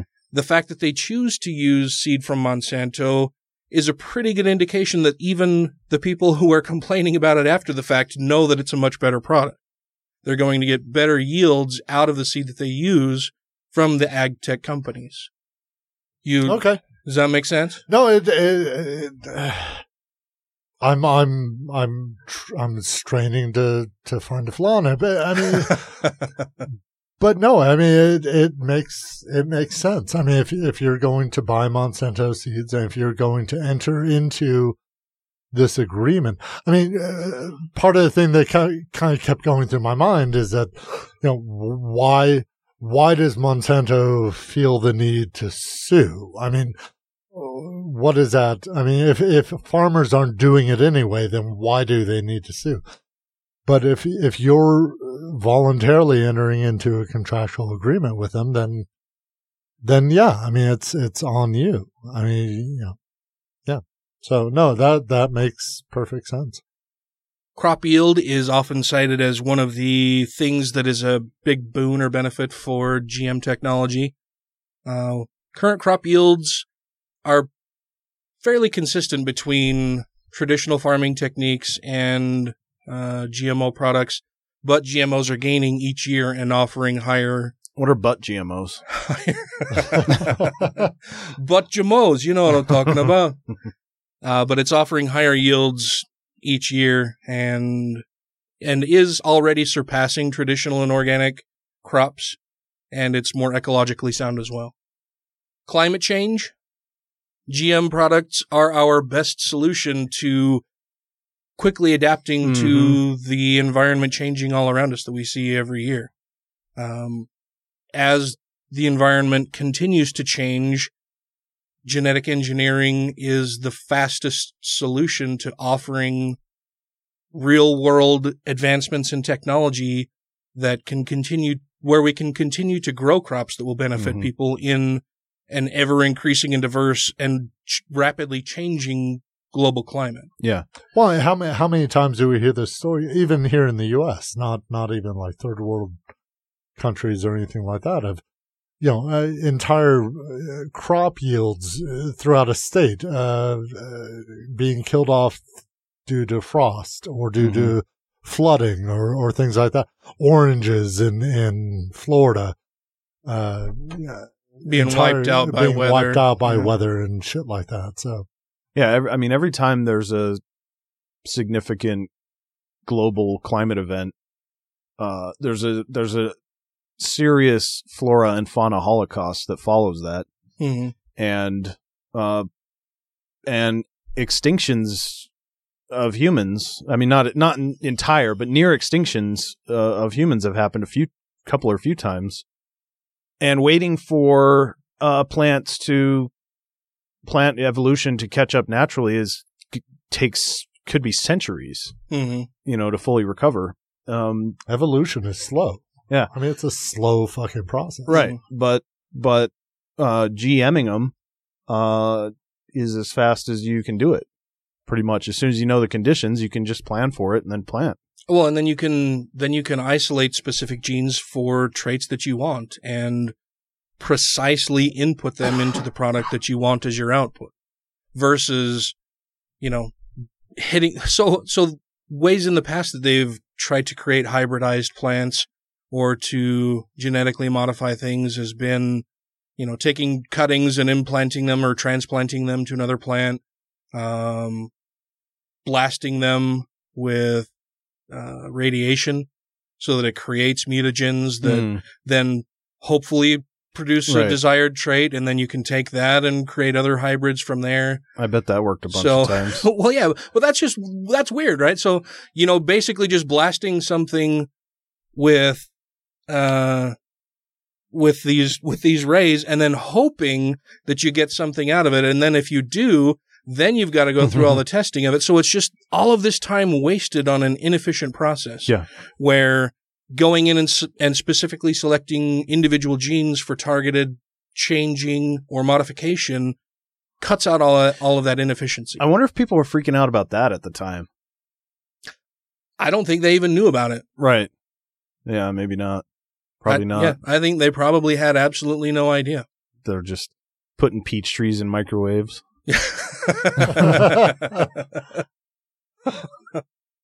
um, let's see. Labeling is another big topic that people talk about. Yeah. And my my quick and easy answer for anybody who's a proponent of labeling GM uh, products is that we already have a label in effect that does the same thing, and that's the USDA organic label. The the USD organic label means that it can't be placed on any GM products, so you already have a de facto Oh, okay. solution to labeling something as GMO. You you may not know, you know, you have things that are certified organic according to the USDA and they have the label. Mm. Everything else may be organic, maybe just a traditionally farmed product, maybe GMO, you don't know. But those are the ones that are more widely in circulation and that most people can afford and, and use. The organic label comes with a markup in price. That's, that's one of the things that really frustrates me with GMOs and genetic engineering in general is that it's privileged people Mm-hmm. who have the means to say, well, I'm going to reject this other stuff and pay more for this thing that I want Yeah. Because I've been advertised to that this may be a superior product. And so you poor people can have this other stuff and I will shit on it and try to stifle its innovation and widespread use because I have the means to get this organic thing. Right. Yeah. I, I You- just have a hard time picturing somebody as Smith's like shitting, like dropping drawer and shitting on somebody else's bananas and then going and getting the organic bananas. I don't find that hard to believe at all. I, I, but, but I think that's a good point, though. You know, they, they, they're, they're the people that get to walk over to that privileged aisle, you know, and feel the big happies for buying the thing that they want that nobody else can get. And then they try to take that other food that they're choosing not to eat out of the mouths of people who can't afford anything. Right. Fuck you. Yeah. That's that's the thing that I find most frustrating. It's when I mentioned I think during the last episode that one of my tr- one of my relatives now through Tracy is hippy dippy crystal loving GMO hating kind of person. And you know a, a couple years ago I posted something on Facebook and this is shortly after I had met this person and she sent me a Facebook friend request and I posted something about GMOs and she went on there ranting about a lot of the arguments that we've talked about tonight. And I, you know, pointed out where she was wrong and why she was wrong in a bunch of them. And she's like, well, I don't know why you're getting so upset about this. Uh-huh. Why don't, why don't, you know, I'm just talking here. Like, why are you so, you know, why are you so strident in defending this? And I'm like, because you are speaking from a place of privilege. You have no Yeah. fucking idea or concern or care for people who can't walk into Whole Foods and stroll down the organic aisle and spend whatever the fuck they want on food that is the same thing chemically, compositionally as anything else in the rest of the store. And you're denying that technology and trying to stifle it and starving and affecting people. And you don't seem to realize that at all. That's why I'm concerned about it. But, and she hasn't commented on anything since then. Yeah. and and and tone tone is the place where people retreat to when they feel like uh the other person is maybe not open to or knows a, a certain amount about the, the subject religious people do it you know Mhm. atheists are so angry all the time and you know uh you, you get that from everybody that's not skeptical. If you know a little bit about it, or if you are passionate about it, then they they always retreat to that. Oh, why are you being? Why are you getting so upset about this? Like we're just talking. No, like you're being a fucking moron. Yeah. And it's a bullshit argument. Yeah. because I have had arguments with people online, and I say arguments meaning basically just a discussion where we where we disagree. I, I don't mean where we're yelling at each other back and forth or anything, but I've had discussions with people online where we are in an argument and we have a clear difference of opinion, and I have been as gracious and as nice and polite and considerate and accommodating as one person can possibly be, and for some people it just doesn't fucking matter. They're going to believe what they want to believe, and nothing that you can say will change their mind about it right then. Hopefully, sometime down the road, they'll change their mind because you've planted a little seed or whatever. Just this A week, GM seed. yeah. Just this week, I got in a conversation with a friend on Facebook because I posted that airborne and Zicam are Mm. bullshit Mhm. and homeopathy is bullshit. Mhm. And I got in a somewhat lengthy discussion with a friend who uses Umcka. And that's a, it's a homeopathic cough medicine, basically. And I tried to explain to them, okay, it's clear that you don't really even know what homeopathy is Yeah. because you're citing the, you know, you're telling me that you buy this because it helps you and you know, well, it works for me and so that doesn't matter. And I said, so you're completely ignoring the, the entire idea of, oh, fuck me. What is the, uh, placebo? You're, you're, placebo you're effect. entirely denying You're- the placebo per- effect. Well, you're perpetuating a placebo. Yeah. effect. You're saying because it worked for me, it will work for you. Yeah. Yeah. Well, and then the other part of that is if you go and get real medicine that we know has real world effects on things, that's much better than a placebo anyway. Yeah. And, and then to say that, so that, so that, you know, that went back and forth and I said, you know, you don't seem to know what homeopathy means. Here's what it is. And I explained what homeopathy, homeopathy is, that it was created so long ago, that it was this pseudoscience bullshit where if you, where like cures like and ever decreasing amounts of something somehow make it stronger and water has memory and you have to thump it on a piece of leather and, you know, all of this stuff. And I, and I said, so, you know, Wave it around like you just don't care. I said, so it's pretty clear that you don't know what homeopathy is. And this is after this person had commented that, well, I wouldn't even really call it homeopathy. I'd say it's more of a home remedy. I'm like, no, home remedies are a whole other thing. Yeah. And a lot of people get them confused with homeopathy because they both start with home, but they're not the same thing. And homeopathy is bullshit junk science. I said, if, and, and it ended basically when my last comment to them after trying to be as nice and gracious as possible and as, as charitable, and as accommodating as I could possibly be in everything. And my last comment was, look, man, if you really want to insist that a product that you buy, which probably has absolutely no measurable amount of the active ingredient in it that you're Mhm. seeking, and that becomes more potent if you put it in a beaker and bounce it on a piece of leather, and that water has memory, I don't know what else to say to you. Like, that's the end of the discussion. If you want Yeah. to believe that that fucking works, I can't explain anything else to you. You're beyond reason at this point. So yeah, it's a waste of my fucking time to talk to you about it. Yeah. And it was really frustrating. And if water has memory, like it's got everything in it then because uh, how how long all the water has been around on Earth and recycled. Oh yeah, like like Tim So- mentioned, said you know if it's got memory, how convenient is it that it seems to forget all the poop that's been in it? Yeah. Okay. Sure. Yeah. Exactly. Yeah. But yeah, it, that was just a, a really frustrating discussion. Hey, this is Taylor Grin from grinandbearit.com, where we do news, analysis, and commentary, and you're listening to Godless Revolution. I just, what if you're wrong? I mean, I, I could never. What if you're wrong?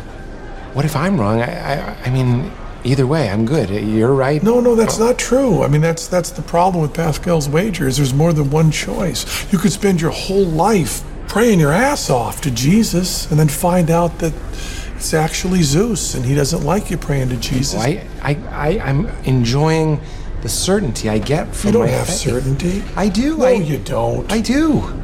You can't get certainty just by willpower. You can't force yourself to believe things that you don't have evidence for. You just can't do it. You can't force certainty. Yeah, but this, this is all I have. Oh. I, I, I can't. This is how I was raised. I can't just put it aside because you make some sense. I mean, it's hard for me to admit that you're making some sense. Yeah, I, I dig that. It's hard to change. It's really hard. It's hard for someone my age to admit that the, the Beatles weren't that good.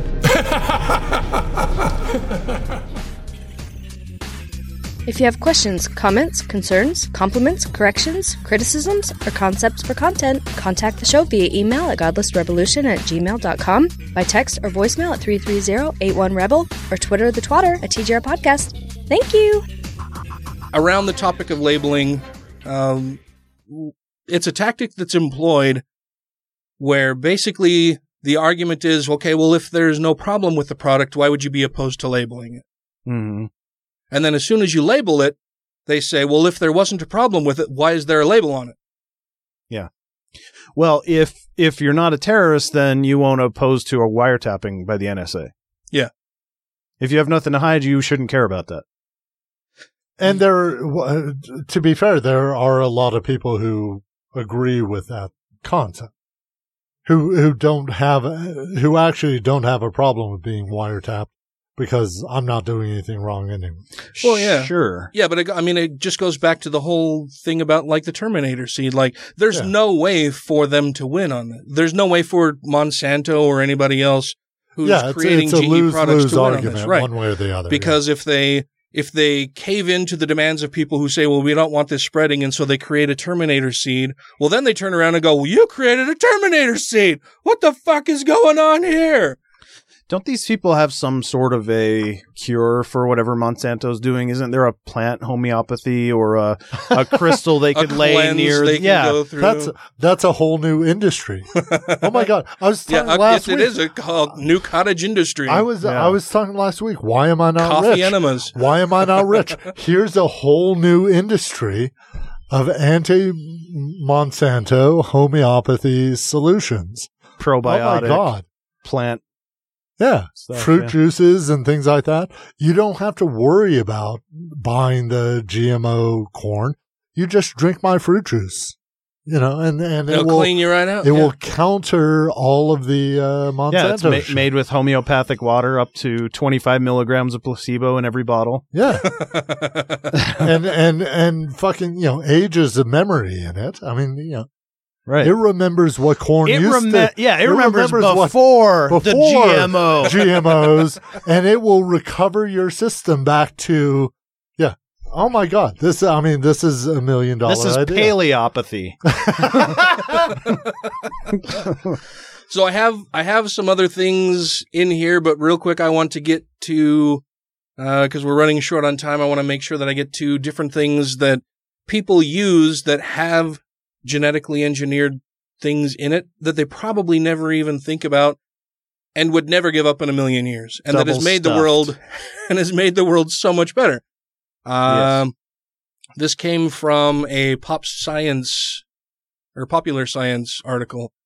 Uh, it says dinner dissected. Very few genetically modified crops end up on tables or on plates, but the ones that can be found in roughly two thirds of processed foods sold in the U.S. Genetically modified bacteria and yeasts are also critical to the production of some foods, including many wines and cheeses. I figured Grant would be Oh, very fucking interested in hell. this. You- you have to throw it. Uh, for example, You have to win me over with wine and cheese. Jesus Christ! Uh, rennet is is key in making firm cheeses. Specifically, an enzyme called chymosin in the rennet helps harden cheese. Traditionally, cheesemakers used rennet from the lining of cow stomachs to get their chymosin, but an estimated. That's the way I like my cheese. Natural cow stomach enzymes. but an estimated 80 to 90% of hard cheeses in the US are made with bacteria modified with the rennet, rennet producing cow gene. Which stomach would they get it from? One of the ones in the cow. uh, corn. Uh, the trait is that it tolerates herbicides and, resi- and resists insects. Uh, total U.S. crop usage by acreage is about 85% of the herbicide tolerant, 76% insect resistant. It's found in processed foods such as crackers and cereals, corn on the cob, livestock feed, tons and tons of other stuff. Fucking your gasoline. I mean, Yeah. corn well, and then in, corn is in everything. and then of course the livestock feed ends up in you if you're a meat eater. Yeah. Cotton. The trait is that it tolerates herbicides and resist, resists insects. Total U.S. crop by acreage is 82% herbicide tolerant, 75% insect resistant. It's found in processed foods, including salad dressings and livestock feed. Cotton is in salad dressings. And of course, the clothing that you wear. Well, the clothing, sure, but I I didn't know cotton was in food. yeah. It's also in your uh, money. It's your, well, your it's, money it's not- your yeah. money. Yeah. I don't know why the I don't know why the GMO people would have an issue with with GMO cotton. Because I mean, it it just it's what you wear. You're not ingesting it. It's it. touching your body all What? the time, Grant. I mean, it's your clothes and your money. I mean, you're not you're not ingesting it. So I mean, why would they have an issue there? Well, there. I mean, there are a lot of things that that can affect you just by sitting on your skin, right? People with uh, allergies to nickel, for example, can't Oh, wear Yeah. you know jeans with a nickel fastener if the buttoner. Like, so my son Gray is allergic to nickel. So he has to be careful about some of the clothing that he wears because a lot of the fasteners for clothing are made from nickel because it's an inexpensive solution that's fairly hardy and easily found everywhere. But so if the back of let's say the fly, let's say the button at the top of your pants, the back of it is nickel and that rubs on your skin, he has an allergic reaction, gets blisters and sores and Hmm. so we've Okay. in the past had to use like nail polish on on some of the things that would Hmm. come in contact with his skin so that the so that the nickel which is an allergen for him doesn't touch his skin and Or you know, cause problems. Uh, underwear. Yeah. He could wear underwear, and then that would solve the whole problem. well, So he's he's a delicate little flower. Is what I'm saying. He's, he's just my son's awesome. Come on. uh, papaya. The trait is that it resists ring spot virus. Papaya was almost wiped out. Total crop usage by acreage is more than 50% found in whole fruit and other products. Rapeseed. The trait that has been uh, genetically engineered into it is that it tolerates herbicides. Total U.S. crop usage by acreage is more than 50%. It's found in canola oil and processed foods. Little known fact about that. Uh, favorite seed of Roy Moore. and Donald Trump, I believe. Yes. uh, soy, Especially the young ones when they're young. the trait is that it tolerates herbicides. Total U.S. crop usage by acreage is 93% of all soy yeah. is wow. genetically engineered. It's found in processed foods like cereals, breads, food additives such as lecithin, and in livestock uh, feed. well, in every every fucking Chinese order I get. I mean, Yeah. soy things in it. Well, things things as simple as So much as disdain. squash. uh, they've I love soy sauce. I, they've created squash that resists uh, various viruses that is in use uh, by acreage uh, in the amounts of 12%. That's found in whole vegetables and other products. Sugar beets, the trait for that is that it tolerates herbicides, so it's Roundup ready. Total U.S. crop by acreage is 95% of Hmm. sugar beets, wow. and that's found in refined sugar, which Mhm. ends up in fucking Everything. everything. Yeah. Uh, lastly, wine. Certain wine yeasts have been modified to make wine production easier and prevent the production of harmful fermentation byproducts.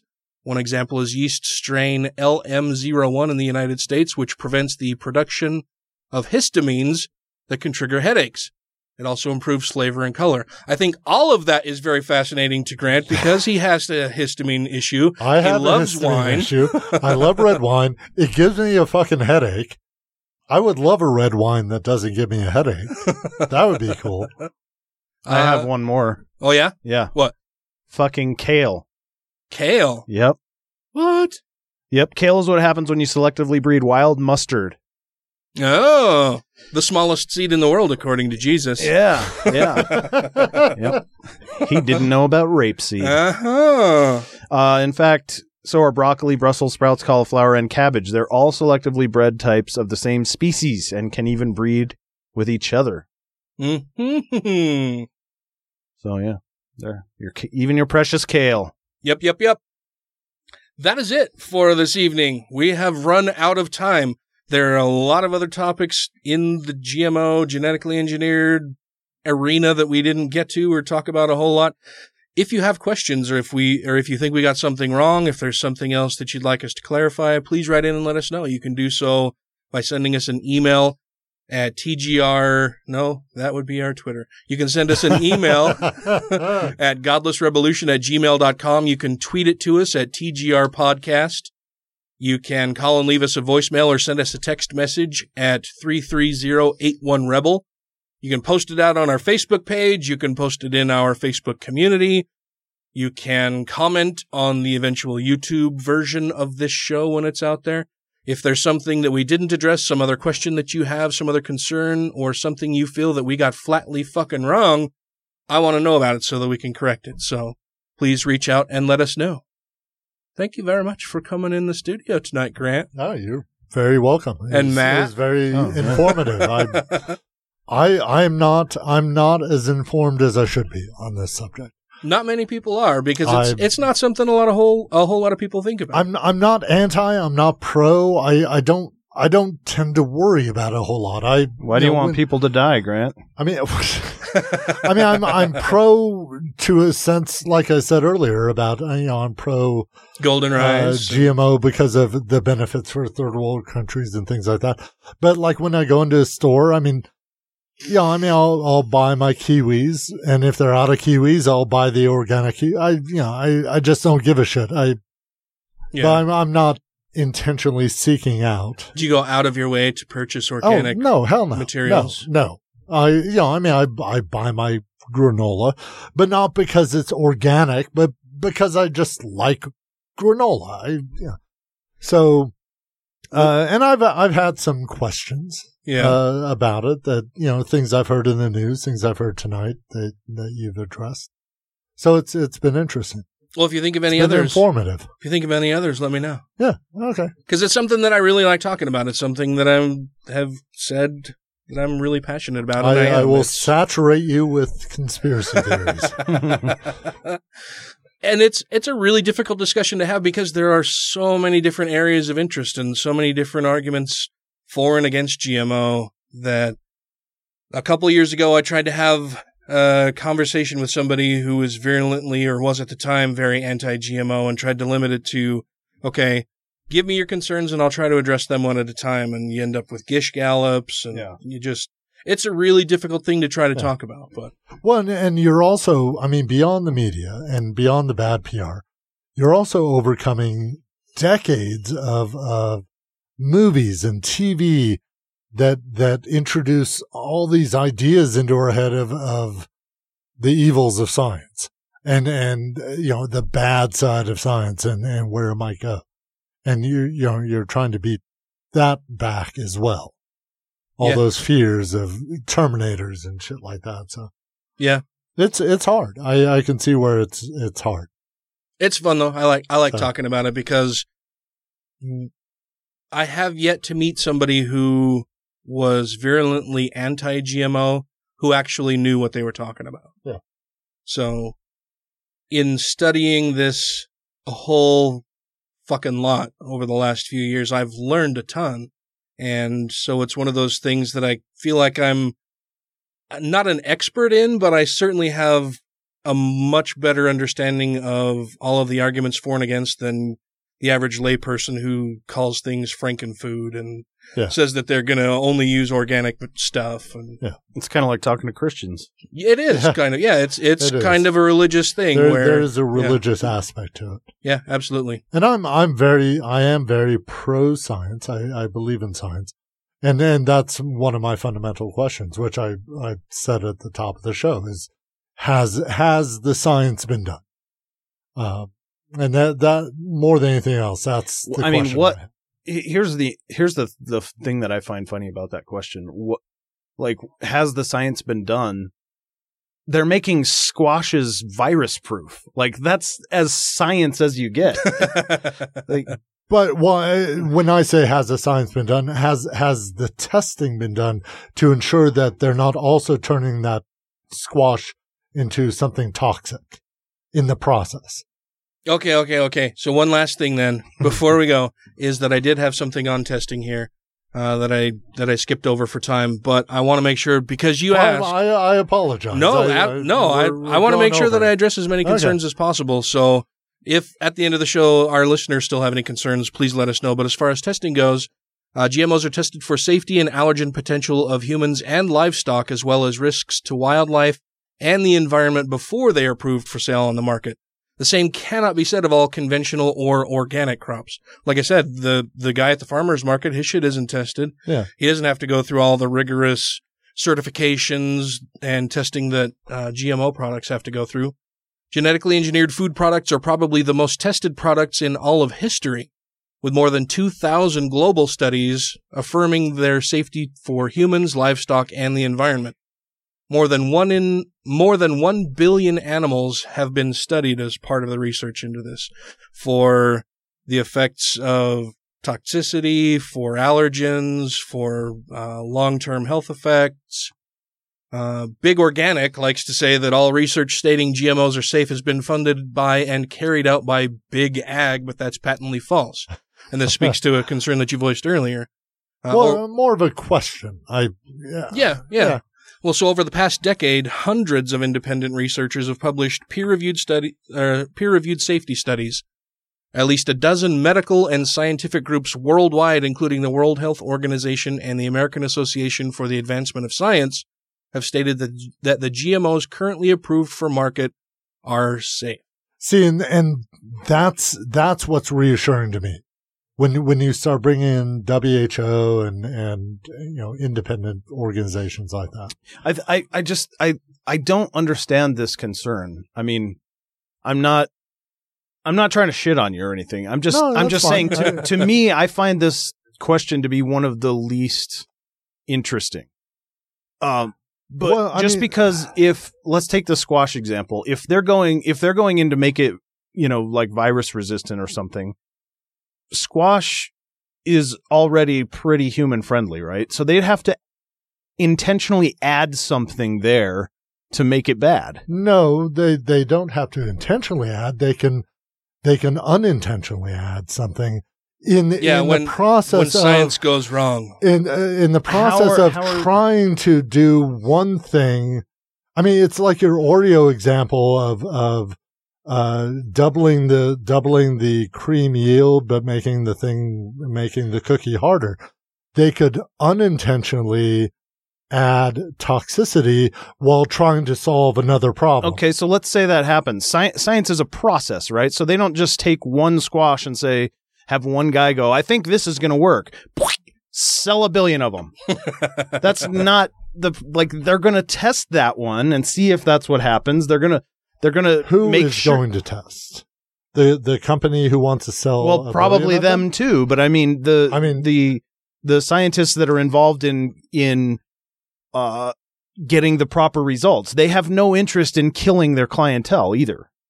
Yeah, that was going to be my other point is that as a as a producer of a product, I want to make sure that I'm not killing the people who are consuming my product.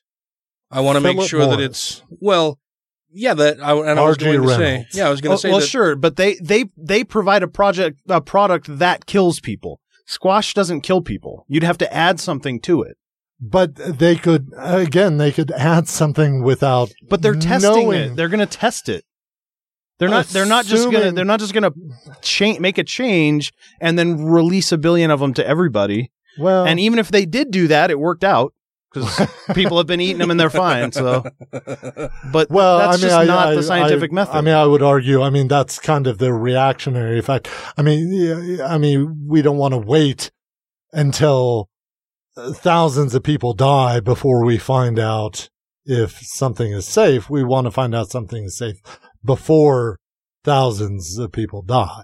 right, like like the flu shot. All right, you're not an anti-vaxxer. No, oh no. Okay, so when when they give you the flu shot, how are you sure that you're not going to get AIDS? Uh, That's how I see this question. okay. they have to actually intentionally introduce that.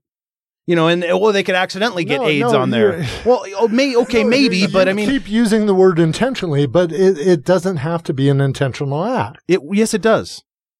Well, not necessarily. I mean, it, it would be possible that they could in trying to introduce a specific trait, they did something that triggered something else within the plant that produced a mycotoxin, right? That made it, that made it more, that increased the allergen potential for, for people who would consume. And then they never test that; they just release it all, just like with yeah, the flu that's But shot. again, yeah. Like, but again, who is doing the testing? Well, I I'm, mean, I'm, if- I'm sure the- the, the group of scientists that are working on the modification are going to be doing most of the heavy lifting in terms of testing because it's their baby. That's their project. Right. And then the companies they're going to have their own groups testing it. Right. There's going to be multiple And, groups uh, making sure that everyone involved in the transaction is getting what they want out of this. But is anyone who is not dependent on the profit of this genetically modified squash testing it? That's my question. Right, but all the people who are financially invested are also invested in the people who would be consuming it and keeping them healthy. But but we've seen time and again where corporations put profit over the health and welfare of, of their consumers.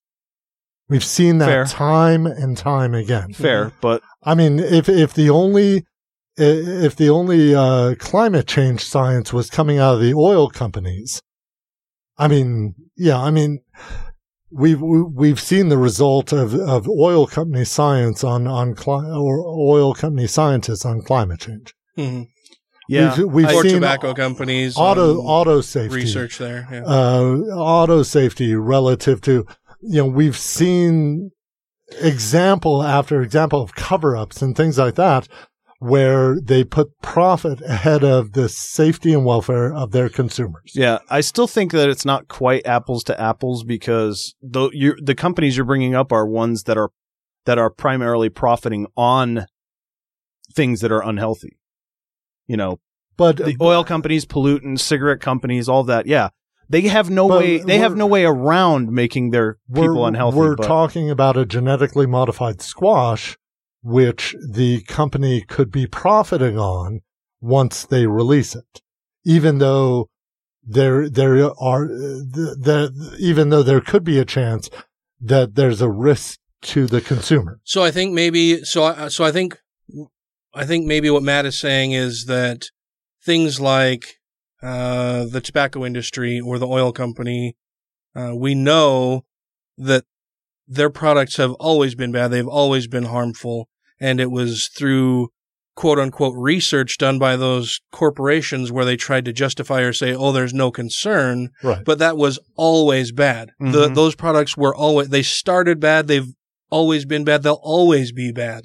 Yeah, we're but we're squash isn't, corrupt. co- yeah, squash isn't something that has harmed people, Right. and there's been a cover up, and they're they've they've tried to say that no, it's fine. Mhm. So he's saying that you know you're com- you're comparing one thing that has always been harmful and will always be harmful to Right. something that has never really been harmful, and trying to equate that to something that we know has been harmful. Yeah. Are are so Does that make so sense? Did I state that okay? No, and that makes sense. So are you saying squash cannot become toxic? No, that's not what I'm saying at all. But I'm saying that in order for it to become so dangerous, the scientists would have to be doing something other than what they're trying to do. Or it's an unintended side effect of what Right, they're but if doing. but Yeah, they would but- test that before yeah, it goes if- out because they want to maintain. As long as they're testing that, but again, i- i- you're talking about trusting the corporate testing. I'm I'm talking about All of is it, there though. independent testing? I'm talking about is there testing outside the corporate? Because I mean the court, you know, so so the scientists create this genetically modified squash, which their internal testing finds. Oh well, there's like a twenty percent risk of, of toxicity and and that seems certain- really high. well, Yeah. no, I mean, I Just as an example. I'm just throwing out a number. Okay, here. yeah.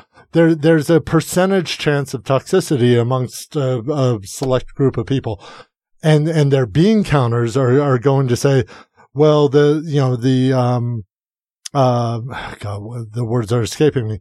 The the cost benefit ratio. The risk, the return on investment. the return on investment relative to any possible lawsuits, we should push the, we should squash this research We should squash the squash research. and and push this thing out because the return on investment is going to be higher than any possible risk of lawsuits. Mm-hmm. That's, I mean, that's, and that's not, I mean, let's be fair. This is not conspiracy theory. This is Yeah, how Ford did that. this is how corporations work. Yeah. Well, so I would my say, question is, does anyone outside the corporation test the squash? Well, and I would, I would, I would just ask the question of have we seen that ever happen ever in the world of consumable food goods?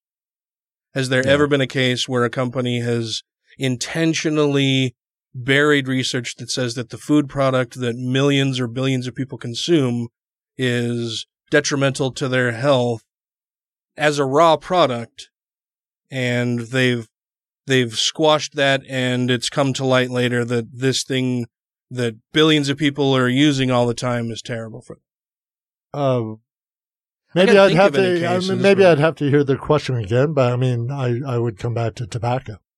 But that's not a food product. Well, it's not a food product, but I mean, it's a consumable. I mean, it's something you take in. Well, I so mean, is so is oil and shit like that. I mean, it's it's still a consumable. What I, but what I'm saying is that as something that people need to, you don't need tobacco to live, right? You don't need alcohol to no, live. but you don't need Some- squash to live either. I mean, I've lived without squash pretty much my entire life. right, but uh, but I'm saying we're comparing things that are bad, have always been bad, will always be bad, to things that haven't been bad. Sure, There's no there's no track record of any of these food products, whether the the original wild cultivars that we began crossbreeding and hybridizing and producing changes through traditional farming methods and then moving into uh, GMOs and genetically engineered products, there's been nowhere along that timeline of any of those products being harmful or detrimental to human health. Okay. And so to create something that is harmful or detrimental to human health, you would have to introduce something new into that product and then Yes. in studying it and testing it would have to try to squash anything that says that it is bad. And then you would have to try to market that to people and get them to eat it when later studies would come out to say that you did do something harmful. Yes. And then that belies and betrays the entire enterprise of you creating that thing in the first place. Yes. Yeah. And so then your entire enterprise is shit. It's down the tubes. Absolutely. And I can't see a company wanting to do that these days. I yeah, I I'm I don't quite have that level of faith in corporations. Sounds like you're trying to beat back decades of mad scientist movies and well, no, I I mean, I know I know what you're saying. I just But this, All- all but I'm this is all something I'm that is asking about is- independently researched and tested. That's all I'm asking about. Independent research, Yeah. independent of the corporation. Because I I'm I'm not as convinced of of any corporation's uh, track record for long term gain. I mean, they, I mean they they really are more about short term short term profits. what about the companies that make your flu shots that you get?